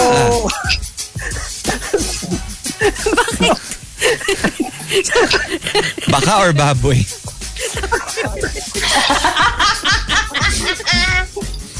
Alam mo, wala na talaga dito. Wala na. Wala na to. wala na alam mo, pag-asa to. natatawa ako. Natatawa ako dun sa ano. Yung kasi, okay, because di ba I told you I, I super binge watched uh, Sex Education. Yeah. So, the basic Yeah. premise is kasi, the mom of the lead character is a sex therapist. So, lagi niya sinasabi at the beginning of any session, pag kunyari, pinapa-open up ka na niya, sasabihin niya lagi, this is a safe space. Yan. That, this show is not that. You might think it is. But, but it's not. but hello, it's the same with the mom. It's not. It's the same with the mom, the sex therapist, di ba? Because she says it's a safe space, but in the end of the day, It's she not. does otherwise. Ay, Hindi rin pala. Oo, hindi rin pala. Mm-mm. And uh, the top, what is your plan B, comes from Ezron Broker and Renren Desarapin. they both say, Ezron Broker says, what is your plan B? Kunyari, may nag-leak na sexy photos or videos mo. Pero actually, ikaw din secretly ang nag-leak para mapag-usapan ka. sana napag-usapan Well, it is ka. a scheme. So, Oo. Sana worth it. yun lang. Mamaya, di ba, like, naglabas ka ng mga incriminating photos tapos hindi naman pinag-usapan. eh, di, wala lang. Wawa. Pinagpiestahan ka lang. di ba? I mean, you thought it would like jumpstart your career, but you, if it didn't happen, then, well, Ano kaya, it no? became What would that scandal du jour What on, would that on Twitter. do to your self-esteem though? Knowing that you put it out there thinking that people will talk about you and May you will, clamor, Oo, ganun. you will gain infamy kahit pa paano. Tapos wala talaga. Kunyari, NR yung mga tao. Oh, no, I can't. It's so Ako, sad. I know, I feel so sad. When when I read those, kasi di ba usually, when, when a very popular artist passes away, immediately all of their catalog like goes to the top 10 like album. Kasi di ba parang suddenly you're very nostalgic for for the artist who passed away. So biglang makikita mo, 2, 3, 4, 5, 6, 7 of their albums suddenly shoot to the top kasi people suddenly start buying their catalog. Kasi nga, they passed away, eh, di ba? Yeah. But na- I remember reading one article about a certain front frontman of a band. Tapos they were saying na parang, yun nga, kasi it was a, a billboard article, na parang, despite, despite ano, like expectations that his his older catalog will make it to the charts, it made no ripple. Oh Like, alam mo it no! didn't have that it didn't have that usual uh, reaction in terms of sales. Parang ang sad lang, di ba? Kasi parang, like, alam mo yung pati sa, even in death, parang there's this weird expectation of you Yeah. na parang, oh, dapat bebenta yung mga luma mong albums and like, the guy already died. And, you know, we're still looking at charts and numbers and statistics. Parang wala lang. I just found it really sad na even in death, meron ka pa rin competition, meron ka pa rin expectations, and like, it was weird. It was a weird thing to read. Yeah. Parang, parang pati ba naman sa kanyan, meron pa tayong... Let him tayong- rest. Let him Let rest him in rest peace, in peace. Yeah. Yeah. And uh, from Renren Desarapin, what is your plan B? Magpalaka ng katawan. Step 1. Step 2. Gawa ng alter account sa Twitter. Ah. Step 3. Mag-post ng shirtless pic with a caption, Accepting collab. DM is the key. Ayan! Wait, how does that work though? The whole collab collab thing. They just like po- they just they they they post videos of themselves No. together or I what do they charge for I it think- or no, no. how do you make money from that? I think that is, it's a code. It's not really a collab. It's more like, I don't know. Maybe like you want personal videos, photos. Like Ja. Ja blank pala. maybe. Hindi maybe. collab. Ja Rule. Diba? Ja Rule. Ja Rule. Rule pala. I have a feeling. Si I'm Jennifer sure, Lopez. this, Pero I, Mm-mm. I think it's that. When they say accepting collab, it's more like, let's just say, parang let's say maybe like a, like the app Cameo. Siguro parang ganon. But Ah. juicier. you know? Maybe, maybe. Kasi like, how do you make a collab if you're not naman also a content creator? Yeah, Diba? Usually you oo. make a collab if you're also a content creator. Pero So, I hear if you're that- just telling your followers na accepting collab, I guess it's a code. No, kasi I, else. I I see some of these ano these these accounts. They they well they they've sent me messages like collab sir, collab sir, collab sir, and then so like obviously I look to see what what they're why they're sending these, and then I find out that they have these XXX uh, videos and they sell them online through Telegram or something. Oh. Yeah. Oh. Well, and then, kasi ang feeling ko, ang feeling ko kasi, merong ano na parang collab, quote-unquote collab, na tipong... Collab talaga. lang, if that's their, ano, hindi, na, na tipong, you know, you, you might want to buy other, my other stuff, my OnlyFans stuff. But, but there's also probably, yun nga, collab, literal. I mean, if they're selling quote, those quote-unquote videos, maybe they're looking for co-stars that can Baka yan yun. that can quote-unquote perform with them. Bagong Oo, production siguro company, happy ganon. Medyo ganon. Siguro, siguro lang. I don't know. But yeah, I'm just guessing. Based on the hush-hushness of the of the quality of the statement. Eh, siguro nga may, may, may medyo shadier aspect to it. But there you go. The top 10. Um, what is your plan B? We've got two more batches, uh, but when we come back, we will be on Facebook Live. That's facebook.com slash RX931. Bagsakan prices are here. Get great deals on fruits, vegetables, meat, and more that help Filipino farmers. Orders until August 25, 12 noon only. Visit www.mayani.ph for more details. La la la la, qui peut, be, be, be. The Morning Rush Top 10. TMR Top 10.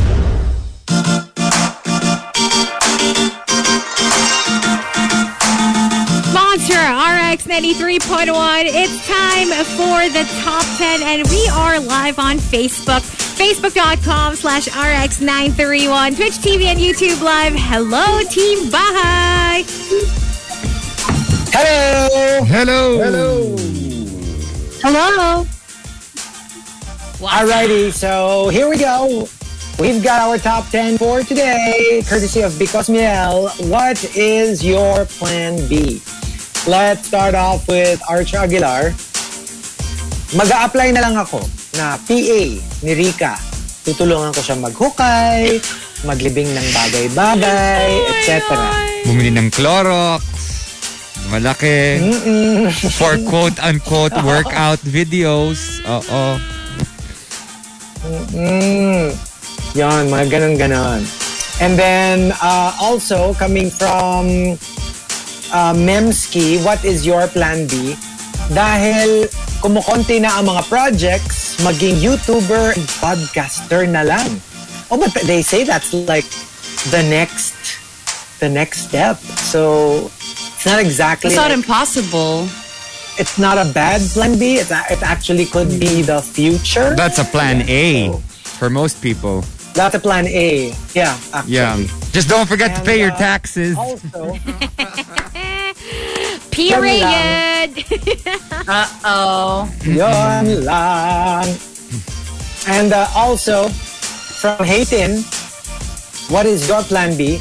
Learn Spanish and migrate to Spain and join my younger brother who's already there. I need to learn their language if I want to have a higher salary para maging teacher, for example. Otherwise, I can work in a restaurant, which is super okay pa rin with me because they get paid really well there. That, that is always an exciting part. Yeah, Like, I have a cousin who actually moved to Spain and tried that whole thing out. He became a teacher there, English teacher. How Yeah. long did, did uh, she do that? He um Ah, he was there well until the pandemic started. But he was doing very well. He was there for 2 years. Um and then the pandemic started and yeah, he had to come back. But Hindi otherwise, ba yun yeah. yung ano?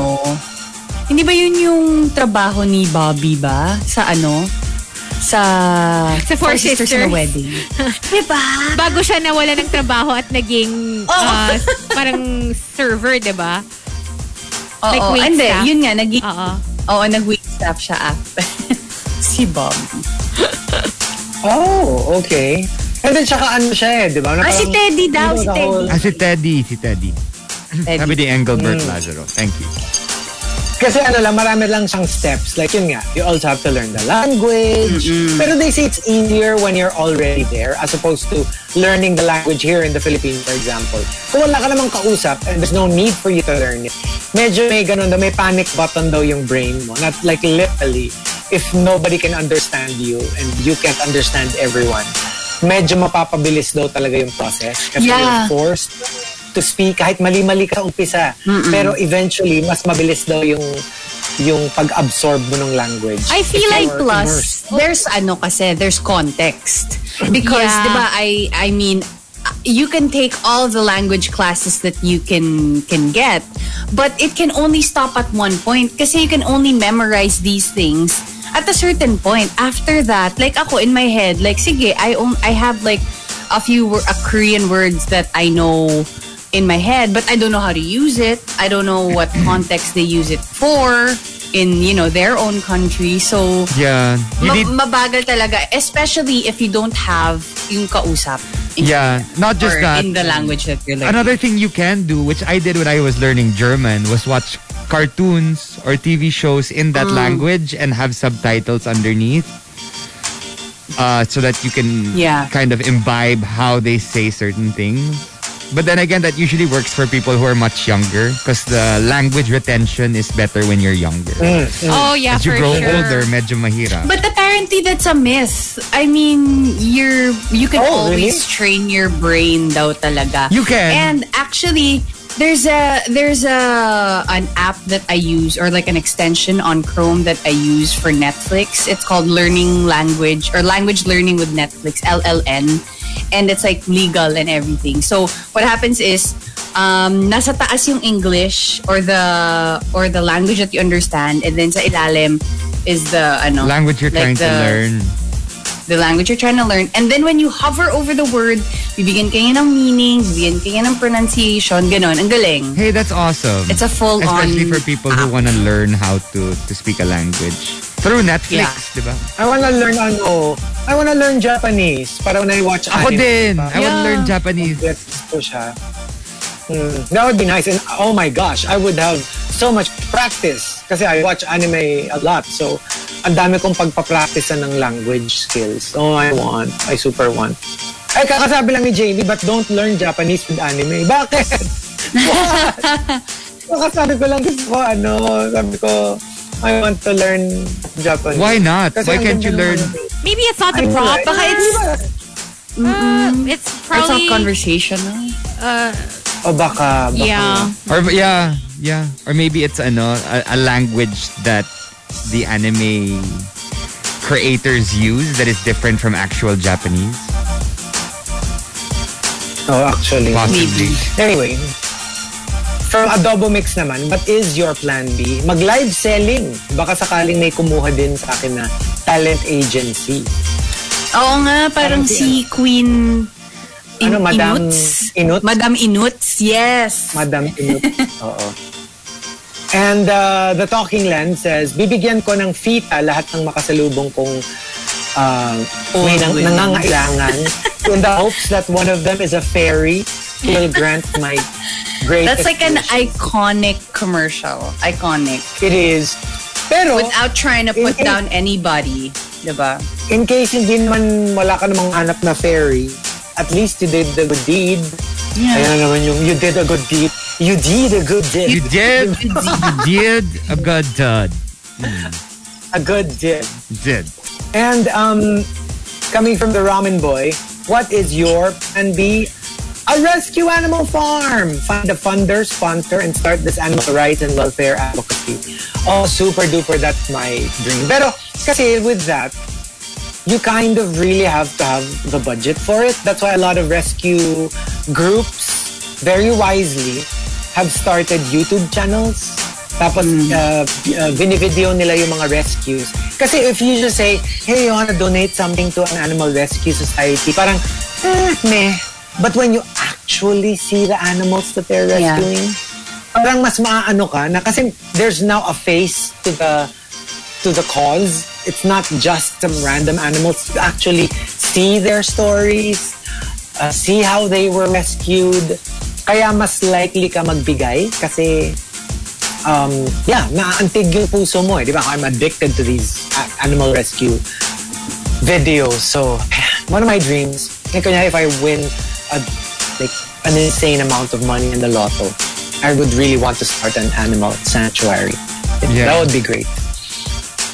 And um, the top, what is your plan B, comes from Archer Aguilar and Dottie. They both say, Archer Aguilar says, What is your plan B? When you have run out of options, pray na lang that you get reincarnated as a rich person in the next life. Wala na. Sobrang hopeless ka na na, I don't think anything's gonna happen in this lifetime. So, next life na lang yung aabang. And I actually got to read this very interesting Reddit thread about kids saying spooky stuff that sort of like kind of like gives you these uh, you know multiple lives vibe alam mo yung ano alam mo yung mga may, may mga kid na mag-describe ng names to places in a little town halfway a world away tapos pupuntahan nila and then they'll find out it actually exists and, and the Oh, kid had nice. no and they had no previous exposure to that kind of yeah, like and I rem- like there was this one story about this guy who was traveling and he was in a strange place somewhere in Europe or wherever na he's never been to before tapos while he was walking around there was somebody who like approached him and asked him where the post office was and alam niyo, not really thinking, he gave the guy directions. And then he realized he was in a strange place and that he actually didn't know where it was, but the directions Oh. that he gave were correct. Oh. You know Oh. what? Ano kayang Yeah. phenomenon? No, it's it's a uh, for me. I, I I I believe in past lives. I did diba, I did regression therapy before, wherein I actually went in and saw three of my previous lives. One, I was a dog, and one of the people in my past life, the girl who adopted me because I was running away, was Chico Garcia. What? Yeah, and I didn't tell you this. You were my pet. Yes. My pet pet. No, he like literally. Okay, so one of my lives, I was a seeing eye dog for someone who was dying. So I was looking for someone to help him out, and I got caught by a dog catcher. And then, uh, while I was there in the pound, a family came and adopted me, and one of the family members, the young girl, was Chico in his past life. Oh, how accurate. Young Right? girl. Perfect. Saktong sakto. Yeah. And that's that's how I lived happily ever after as a the the dog of Chico Garcia or Chica Garcia. So, when I see you, do I pat you on the head and uh, rub your tummy and say, good boy, good boy? Also, when you do that, For can we not time be in the room? can we leave? for old time's sake, for old time's sake, diba? So, yeah, it's crazy. Like like it was no, I- it was so I was saying it when the whole thing was happening. They were they were doing this thing with the sound bowl and uh, they were asking me to narrate what I was seeing in a white light and that's what I saw. I- So Fascinating. what if, what if, kunyari totoo, no, na meron talagang past lives. So for all you know, like Churchy Boom Boom or Igor could be my friends Diba? in the next life. Yeah. oh, wow. They could actually be my friends. Or It's they could have been some. Uh, they could have been uh, friends of yours or family members in a past life. in a past life naman. Yeah. Oh, okay. Yeah, um, San Rica Sunier says there's a documentary in Netflix about that. In the thread, they did mention that surviving death. Yes. Apparently, meron silang mga meron silang episode that tackles about this girl, little little girl, who has recalled a previous life. And yun nga, it's hard to explain. Because how can she describe something halfway around the world that she's never seen? How do you explain it? I mean, even if you say for the sake of argument that you don't believe in it, how do you explain it? There must be some sort of explanation, scientific explanation. But it's fascinating. And yes, um, um, Erica uh, also posted on the um, comment section that thread. Yeah, that's one of the threads. I'm reading a couple of threads about it, and yeah, that's one of them. Yung creepy things that that kids um, say. Yeah. I wanna I wanna get on that Reddit thread. Last night I was on Reddit just reading a bunch of creepy stuff too. It was so, it was so, no, it's so, like there was this one dad who said, um, I'll send it to you guys, the thread. Pero there was this one guy who said, um, sab, matutulog na daw sila. Tapos sabi nung ano niya, like really young kid ha, like two years old, three years old. Sabi nung, sabi nung kid niya, um, goodbye dad. Tapos sabi nung dad, no, no, no, you don't say goodbye. We say good night. And then the kid says, I know, this time, it's goodbye. OMG. I'm like, What And happened? according to the dad, like he he did not sleep the entire oh night. Oh my god, I would Nakabantay not lang siya dun- like Nakabantay lang siya dun sa anak Sa niya. bata. Kasi it's like, what do you mean? This time it's goodbye. And Right? Well, Right. also if you think about it, the whole the whole spirit thing, spirit world, they say, oh, when you die, you move on to your next life, and sometimes you don't move on. You're stuck in between lives because you don't want to move on from your previous life and to go on to your next life. That's what they they say, True. which is interesting. Sa bagay, no, it is kind of creepy when you do say goodbye instead of good night. I remember there's this one time I posted an Instagram story and in my head kasi alam mo yung parang bye-bye, good night, I'm gonna sleep. So I just posted a selfie with the word bye and then a smiley face. And I thought it was funny in my head. Grabe, dalawa yung nag-message sa akin. Tapos tinawagan ako ni JC, dude, are you okay? Uh, do you want, need me to go there? Yung ganon, yung parang na-creep out siya. Because it's scary. Right, right. Eh, kasi naman. Hindi, matutulog ako. ka. Pero kasi like kami, like we, it's usually like, natatawa kami when that happens. Pero kami naman, it's more like, kasi mali-mali lang. Like, di ba usually when you're about to, ano, when you're about to sleep, you, you say nga either good night, or you say love you, di ba ganyan na pag before you go to sleep. Minsan, absent-minded, sabi, okay, good night, bye-bye. Mapapababay ka. Imbis na love you. Naka-autopilot ka kasi. Naka-autopilot ka or minsan siguro yung magkakamali ka yung tipong matutulog na kayo tapos Yeah. yeah. mo sa SO mo. Uh, good night. Uh, mama bayad.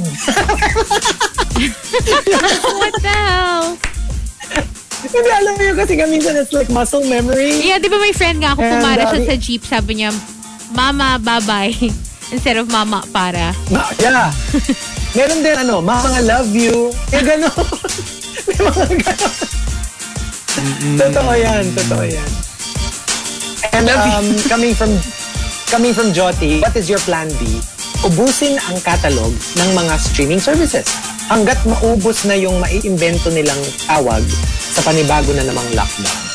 So, parang you're like, yeah, let's just like, ito, I think Hazel and especially Marky, Yeah. uh, yeah, we'll have this down pat. Yung nauubos na yung mga actual titles.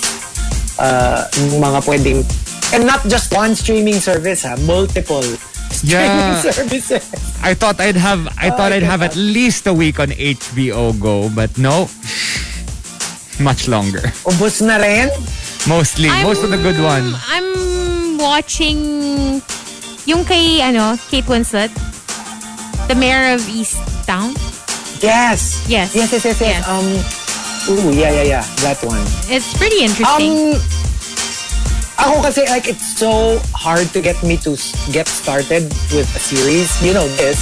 dami-dami niyo nang nirecommend sa akin na panoorin pero you know, I I always like end up not watching it but when I do get into it, grabe naman akong like I can't stop until I finish it. Di ba? Naruto, Game So, of Thrones, uh, What Sex what got Education. what Parang got you to I start, sex education?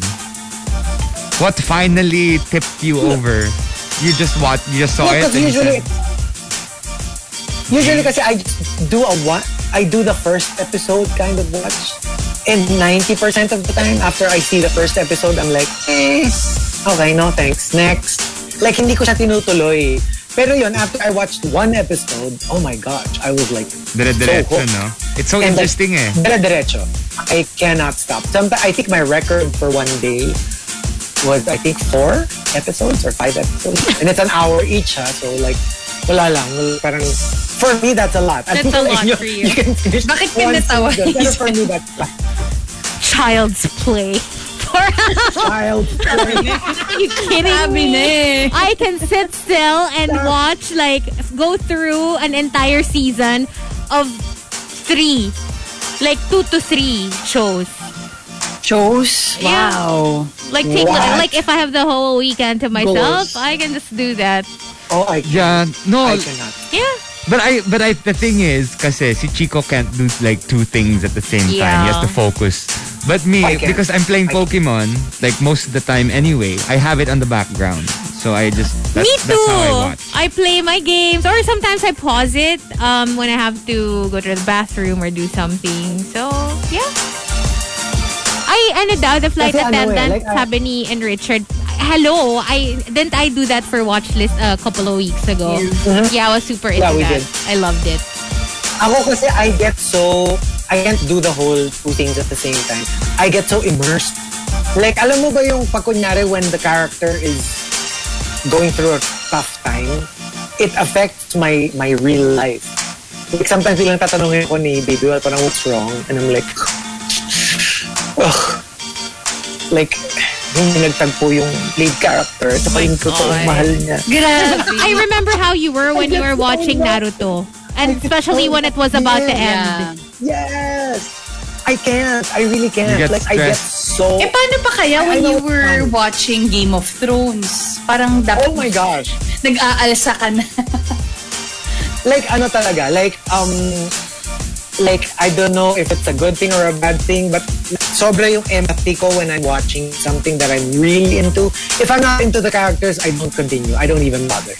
Pero yun, pag yung naano ko, pag yung na-capture ako nung, nung characters and the story, oh my gosh, like, it affects me in real life. Like, minsan nakatulala lang ako.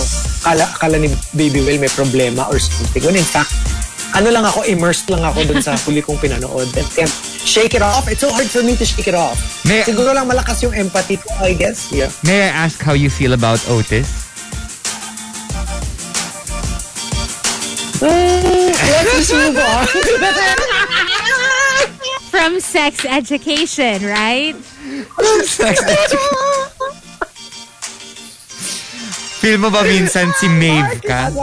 Maeve. Sasampaling kita. Gusto mo yan? Sasampaling kita. Kahit aso kita in a past life, sasampaling kita. okay, next. Gusto ko na maging rocker chick eh. Para Oh my God. gusto ko na nga maging rocker chick. Yo, Ay, relax. Here we go. Relax. Uh, we've got one more match.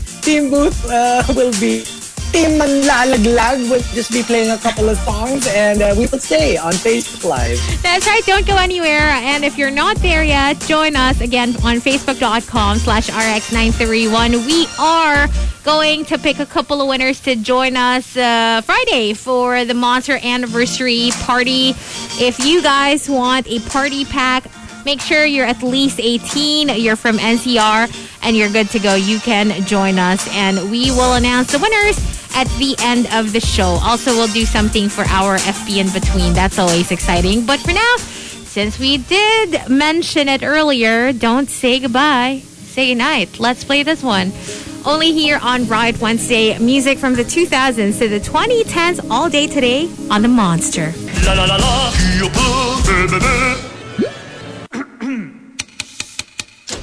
The Morning Rush Top 10. TMR Top 10. Monster RX 93.1. Time for the final batch of the top 10 on Facebook Live. Hello. Hello. Um. Hey, can I just can I just say hi real quick to uh, my partner in the my BL series, Khalid. He's locked in. So hey, Khalid, how you Oh, doing? Oh, hello. See you in our next uh, Good morning. scene.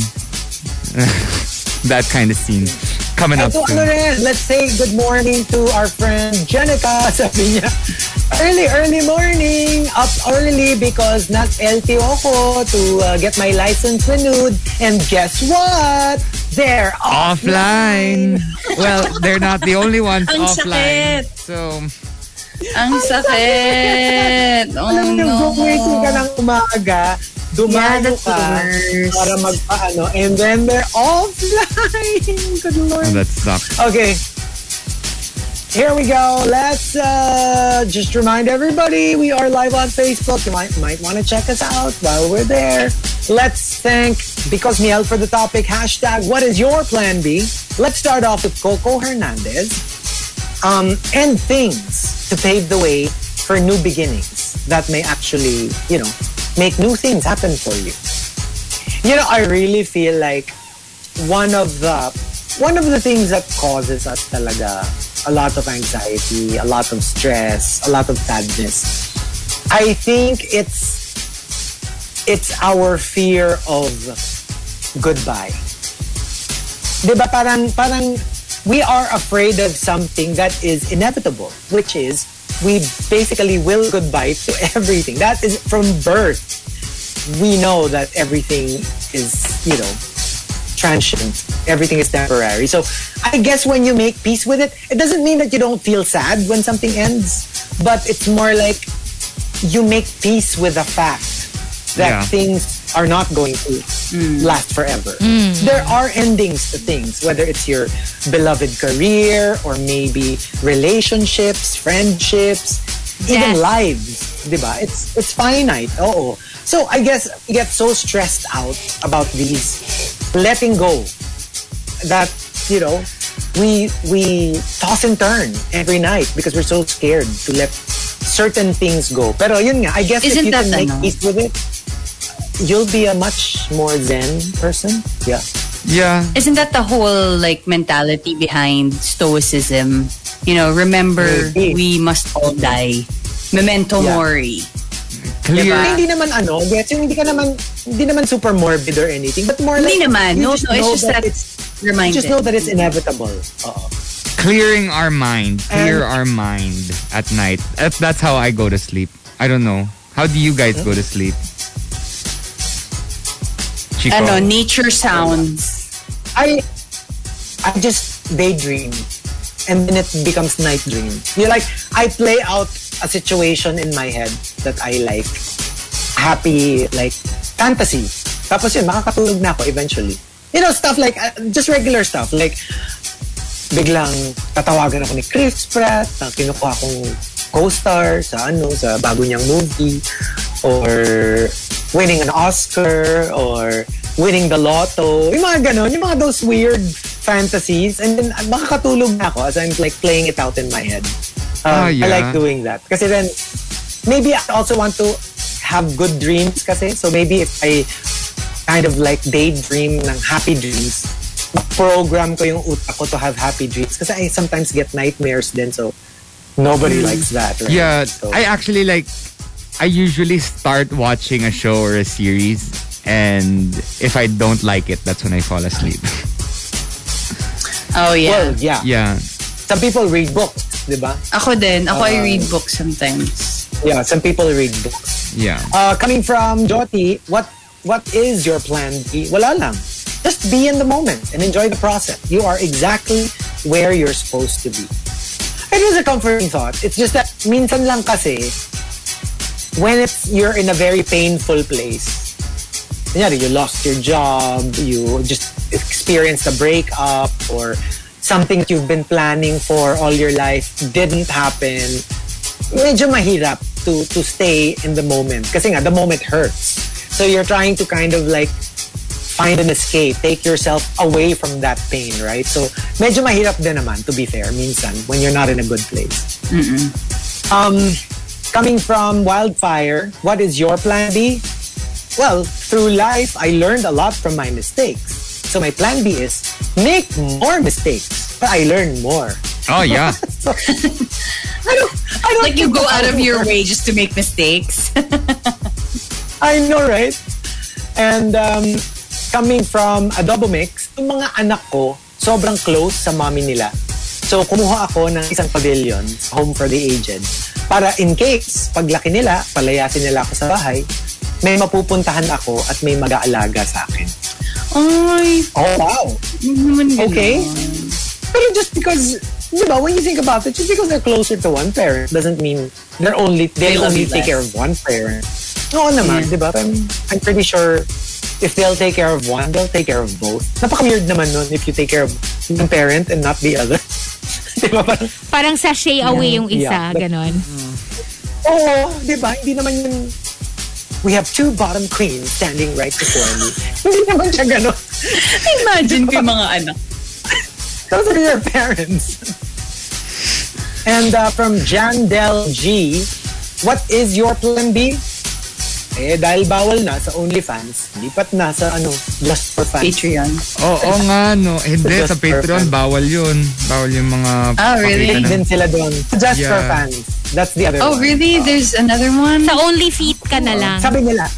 Only sabi feet. nila, sabi No, nila. ac- but actually there is a website uh rating celebrity feet. Like uh yeah, mostly women though. There is a website. I forget I what it's called. Check that out. But that website just look for uh celebrity feet and then like type in the name of your favorite celebrity and there will be photos of their feet. Like f- photos of them tapos naka-zoom yung paa. Tapos may rating kung very Oh good. Good. Did you find You it? know who actually, you know, you know actually who went viral because of his feet about how, well, this is according to the, ano ah, the internet, na parang how ugly his Si Ezra are. Miller. Ezra Miller. Oh, Really? yeah, I remember. He has ugly feet? yeah.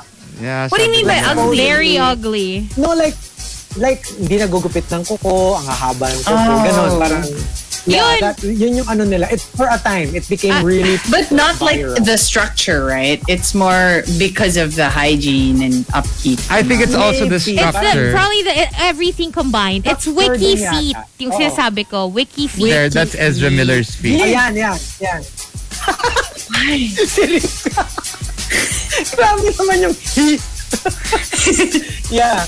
It became viral. My. Siguro mga, siguro mga two years ago, three years ago, nung unang lumabas yung yung Justice League yun. It, like, it became really viral.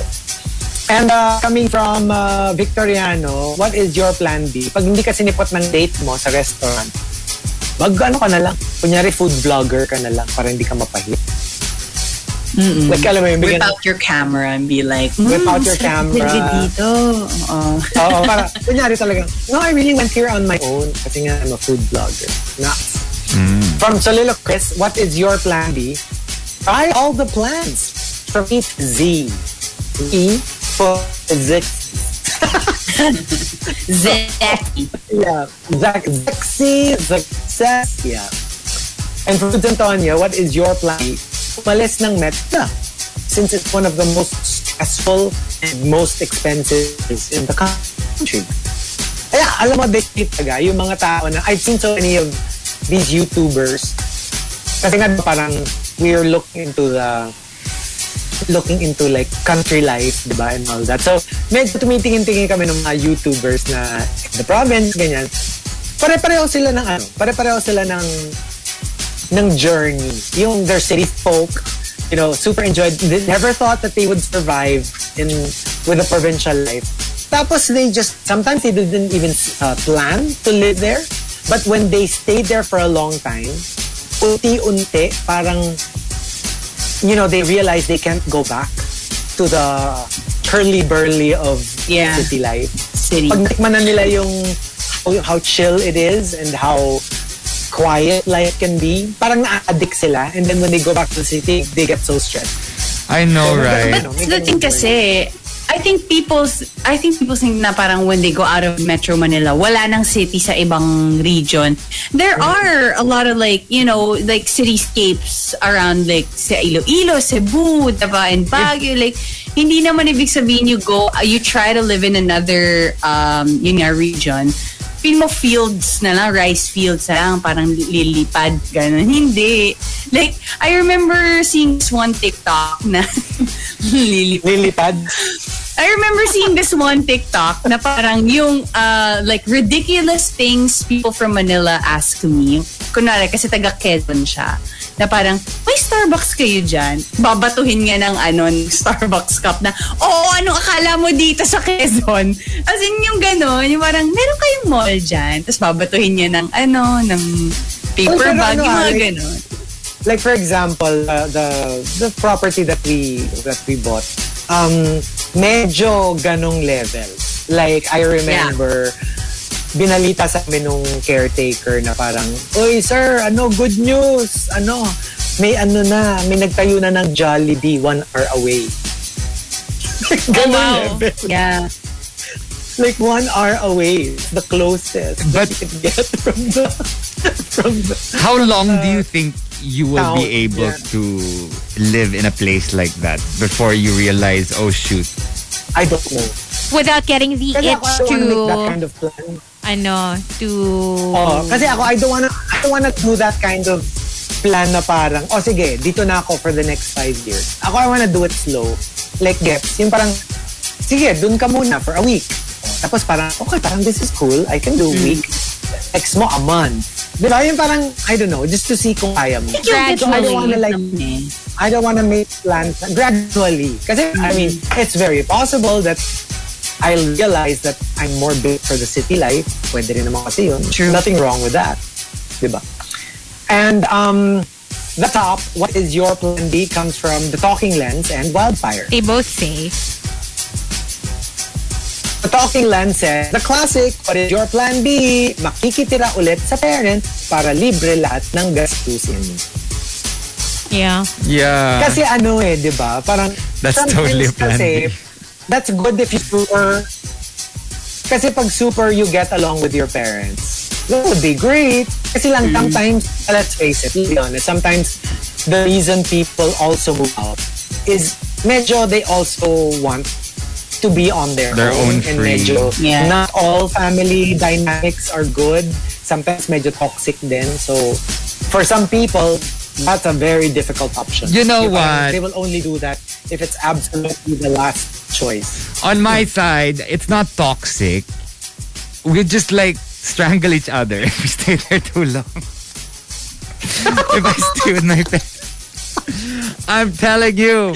I mean, I love my parents, but like, it's not just my side, it's their side too, because I know I'm hard to live with. So, because we understand that, it's not toxic. We don't do passive aggression. We go straight to the point and tell each other off when we need to. So, diba? Ah, well, actually, that's good. Kasi at least, you don't have to, I mean, nothing is un, left unspoken. Pero kasi It's- meron ding tao na tirap dun. Yung alam diretso from the brain to the mouth, medyo na, na, na over pag, when everything is so nakedly, apparent. Alam mo yung pag lahat na lang ng sabi, may mga tao na din na I came with all this emotion. So, kanya-kanya yan. Whatever works for you. But if you're very open yourself, that's a pretty good Yeah. open sila sa'yo. Open. Yeah. Yeah. Yeah, kami sa bahay, And, we're uh, always naked. I mean, yeah. like, nakedly honest. Nakedly honest. Tatanong ko sana, bakit na nagpunta kami? Oh, Nakadamit Is that kayo. an invitation? Kasi nakita, sabi ni Mommy Strom, ay, nandito si Hazel. Magbihis kayong lahat. Grabe naman. Oh, oh, oh. Nga sabi ni, ano, sabi ni Mommy Strom. Strom, dadating si Hazel, is ka. Um, Marky, dadating si Lee, bihis ka. mga pami-pamilya. Dumaan And, na uh, katwalya. Hala! May- Good Oh no, I missed it. I spy with my little eyes something beginning with perm. I have to watch the replay now. Si perm whale dumaan. treat ko. Grabe. Si ano, si Ash. Ay, si Ash tsaka si Pikachu. Ano to, Chico? Tamang-tama, Pikachu. Ano nangyayari? May dumaan sa mirror. Oy, ano bang May kamot? Share. Oo, may ghost. Share the view. Moms, moms, panoorin mo. Share the view. I am so I am missing out. Oh my god. Oh my gosh, Hazel, you just missed it. Okay. Ah, okay lang, didiretso na ako doon afterboard. Ano? Ano? ko? Parang, parang sumakit yung isip ko. Sino yan? Bakit may Baka ano? ano, nag, nagwala ba yung ovaries mo? Kamusta naman? Hindi, ano yan? It's ano, um, worker lang yan. Worker sa bahay ni Chico. Nag-aayos ng statue. Ay, oo. Meron kasing ano. Meron mm, Ano? ano? renovation. Ayan, sabi ni ano, sabi sabi nila YouTube daw, may Insta you can go back to the video to Facebook. Kaya, tug na kayo guys. go to Sabi ni ano, sabi ni Brusher, sabi ni Nord Brusher, na Cesar Montano Mochi.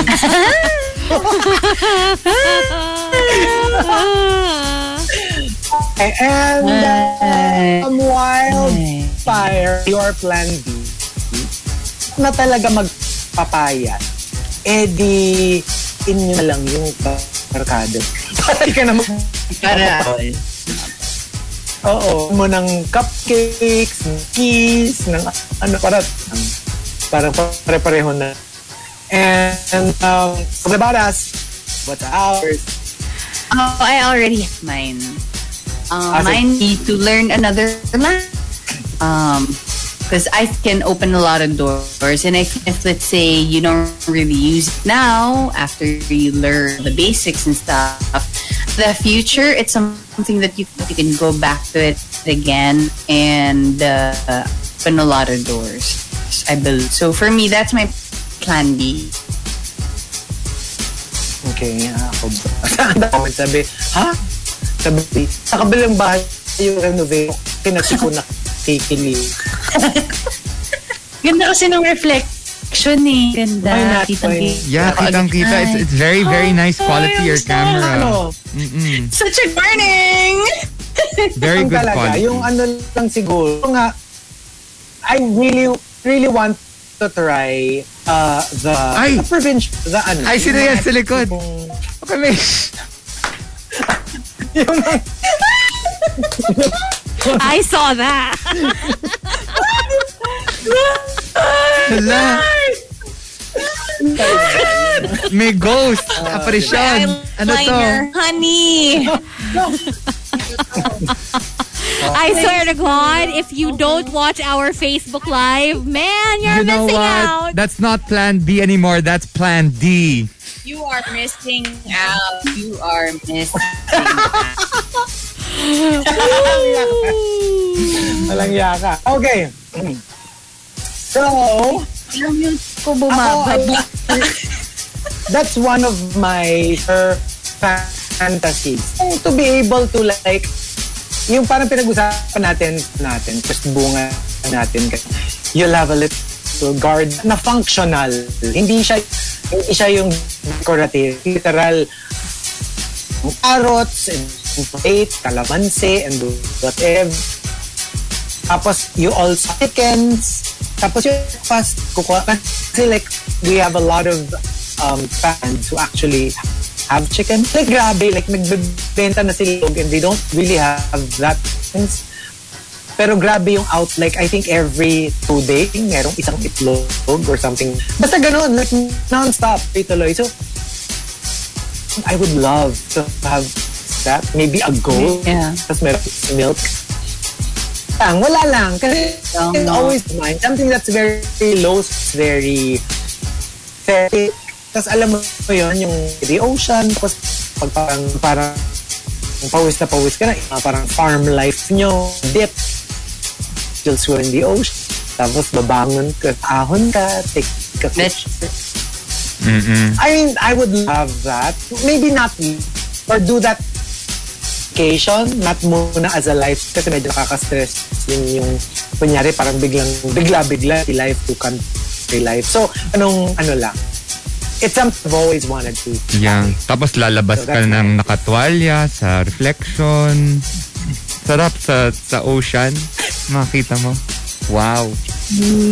Beautiful view. May mga ganon. May mga ganon. Yeah. Yung naka, naka, nakaganon ako sa rock, isn't it nice? Isn't it sweet? Mm-mm. I guess for me, ganon. Ah, sige. I have multiple plan Bs. Uh, and that's why I focused on so many different, ano, different parts of the entertainment industry as a host, a singer, an actor, blah, blah, blah. In the beginning, they were all telling me, Oh, that's Marky, true. Marky, jack of all trades ka naman, wala ka namang minamaster. I'm like, but the thing is, as the years progress, the more you master. And that's what's been great. Especially now during the pandemic. Um, if one thing is finished or one thing is done, like I'm a, I'm a host today, and there's no more hosting events for the next two weeks, then I can move on to being a singer. I'll write a song. If that's not working out, then I can true. I can That's- act. I can join a, a troupe or whatever. I can uh, join a series. And it's one of those things where you always have to have, I guess, multiple plan Bs so that you can survive. Again, pandemic is survival Yeah. of the fittest. So we have to learn how So to actually, survive. sa'yo nga, you don't end you don't end with B. Merong C, plan D, D, plan- plan F, plan G. Yeah. Yes. Yes. Uh, for me, uh, simple lang naman yung plan B ko. Sasabihin ko lang kay Chico, look over there! Tapos wala na yung wallet niya, nasa akin na yung mga credit card. Total team boost naman kami madalas together. Akala ko sabihin mo, akala ano? ko sasabihin mo, ano, go, look over there. Tapos pagtingin mo, wala na si baby. Ayun, eh, ang dami. Actually, ang dami kong isa-snatch. Actually, we could do we could all do that. Ready ka na ba? We could all do that. Look over there. Ako naman, pagtingin niya sa Pokemon Go account niya, wala nang shinies. Diba? Swipe whatever you can. I mean, Oh, parang boy! di na mapapansin ni Chico yon. Parang feeling ko, pag si Hayden ang magnanakaw ng stuff, yung paglingat lang ako at pagtingin kong ganun, hala, puro pusa na lang yung hindi niya kasi kukunin. hindi, hindi ko yun kukunin. Iwanan ko si Naara. Wala na. Oo, pero ano, siguro plan B, Oo, baka pag ano. Plan B is for boyfriend. Baka mag-boyfriend na boyfriend na lang. Para ano, hindi. Para ma-distract, hindi. Para ma-distract ka, 'di ba, from the failure of plan A. So, okay, let's, you know, maybe do that and at the same time, 'di ba? Baka baka spoiler, baka lang naman. O di good, 'di ba? Good for me. Hindi, pero plan B would definitely be to utilize uh skills that I have that I haven't been able to or I haven't had the need to use in a while. So that would be writing, maybe sports, maybe you know, Yeah. all those other things. True. Focus on a skill that you haven't used in a while but you'd like to get back to. Yep. Diba? True. So, So there. there you go. So hopefully, everyone, hopefully everyone to us, parang, rin, I mean, like, try to explore with the pandemic, di ba? Nanap tayo sa plan B, E, D, E, F, G. Kasi nga, we need to be able, you know, bounce back when things get tough. So, yeah, thank you for joining us today. Thanks, And, guys. uh, The remember, uh, team na tayo from now on. Always see your uh, if you comment from me. Tsaka may playback sa you, diba? Santa. Oh, that's right. And congratulations to our winners. Those who will be partying with Oh. us on Friday for the Monster Anniversary Party. We've got Augie or uh, August Parada and we have Katrina Rufino. you. Thank you for uh, joining us today and hopefully you guys enjoyed today's playlist on Riot Wednesday. This goes on all day long. Stick around for All Out. Up next. Bye for now. Bye, friends. See you tomorrow. Tomato, eggplant, Squash, okra, kamote, ampalaya, sitaw, kalamansi, luya, lettuce. Pababa ng pababa ang presyo. Get bagsakan prices on your produce to help Filipino farmers out. Orders until August 25, 12 noon. Visit www.mayani.ph for more details. The Morning Rush. The Morning Rush. The landmark morning radio program on Philippine FM Radio. Winner of multiple KBP Golden Dove Awards for Best Radio Comedy Program. Monday to Friday, 6 a.m. to 10 a.m. only on Manila's hottest monster, RX 93.1.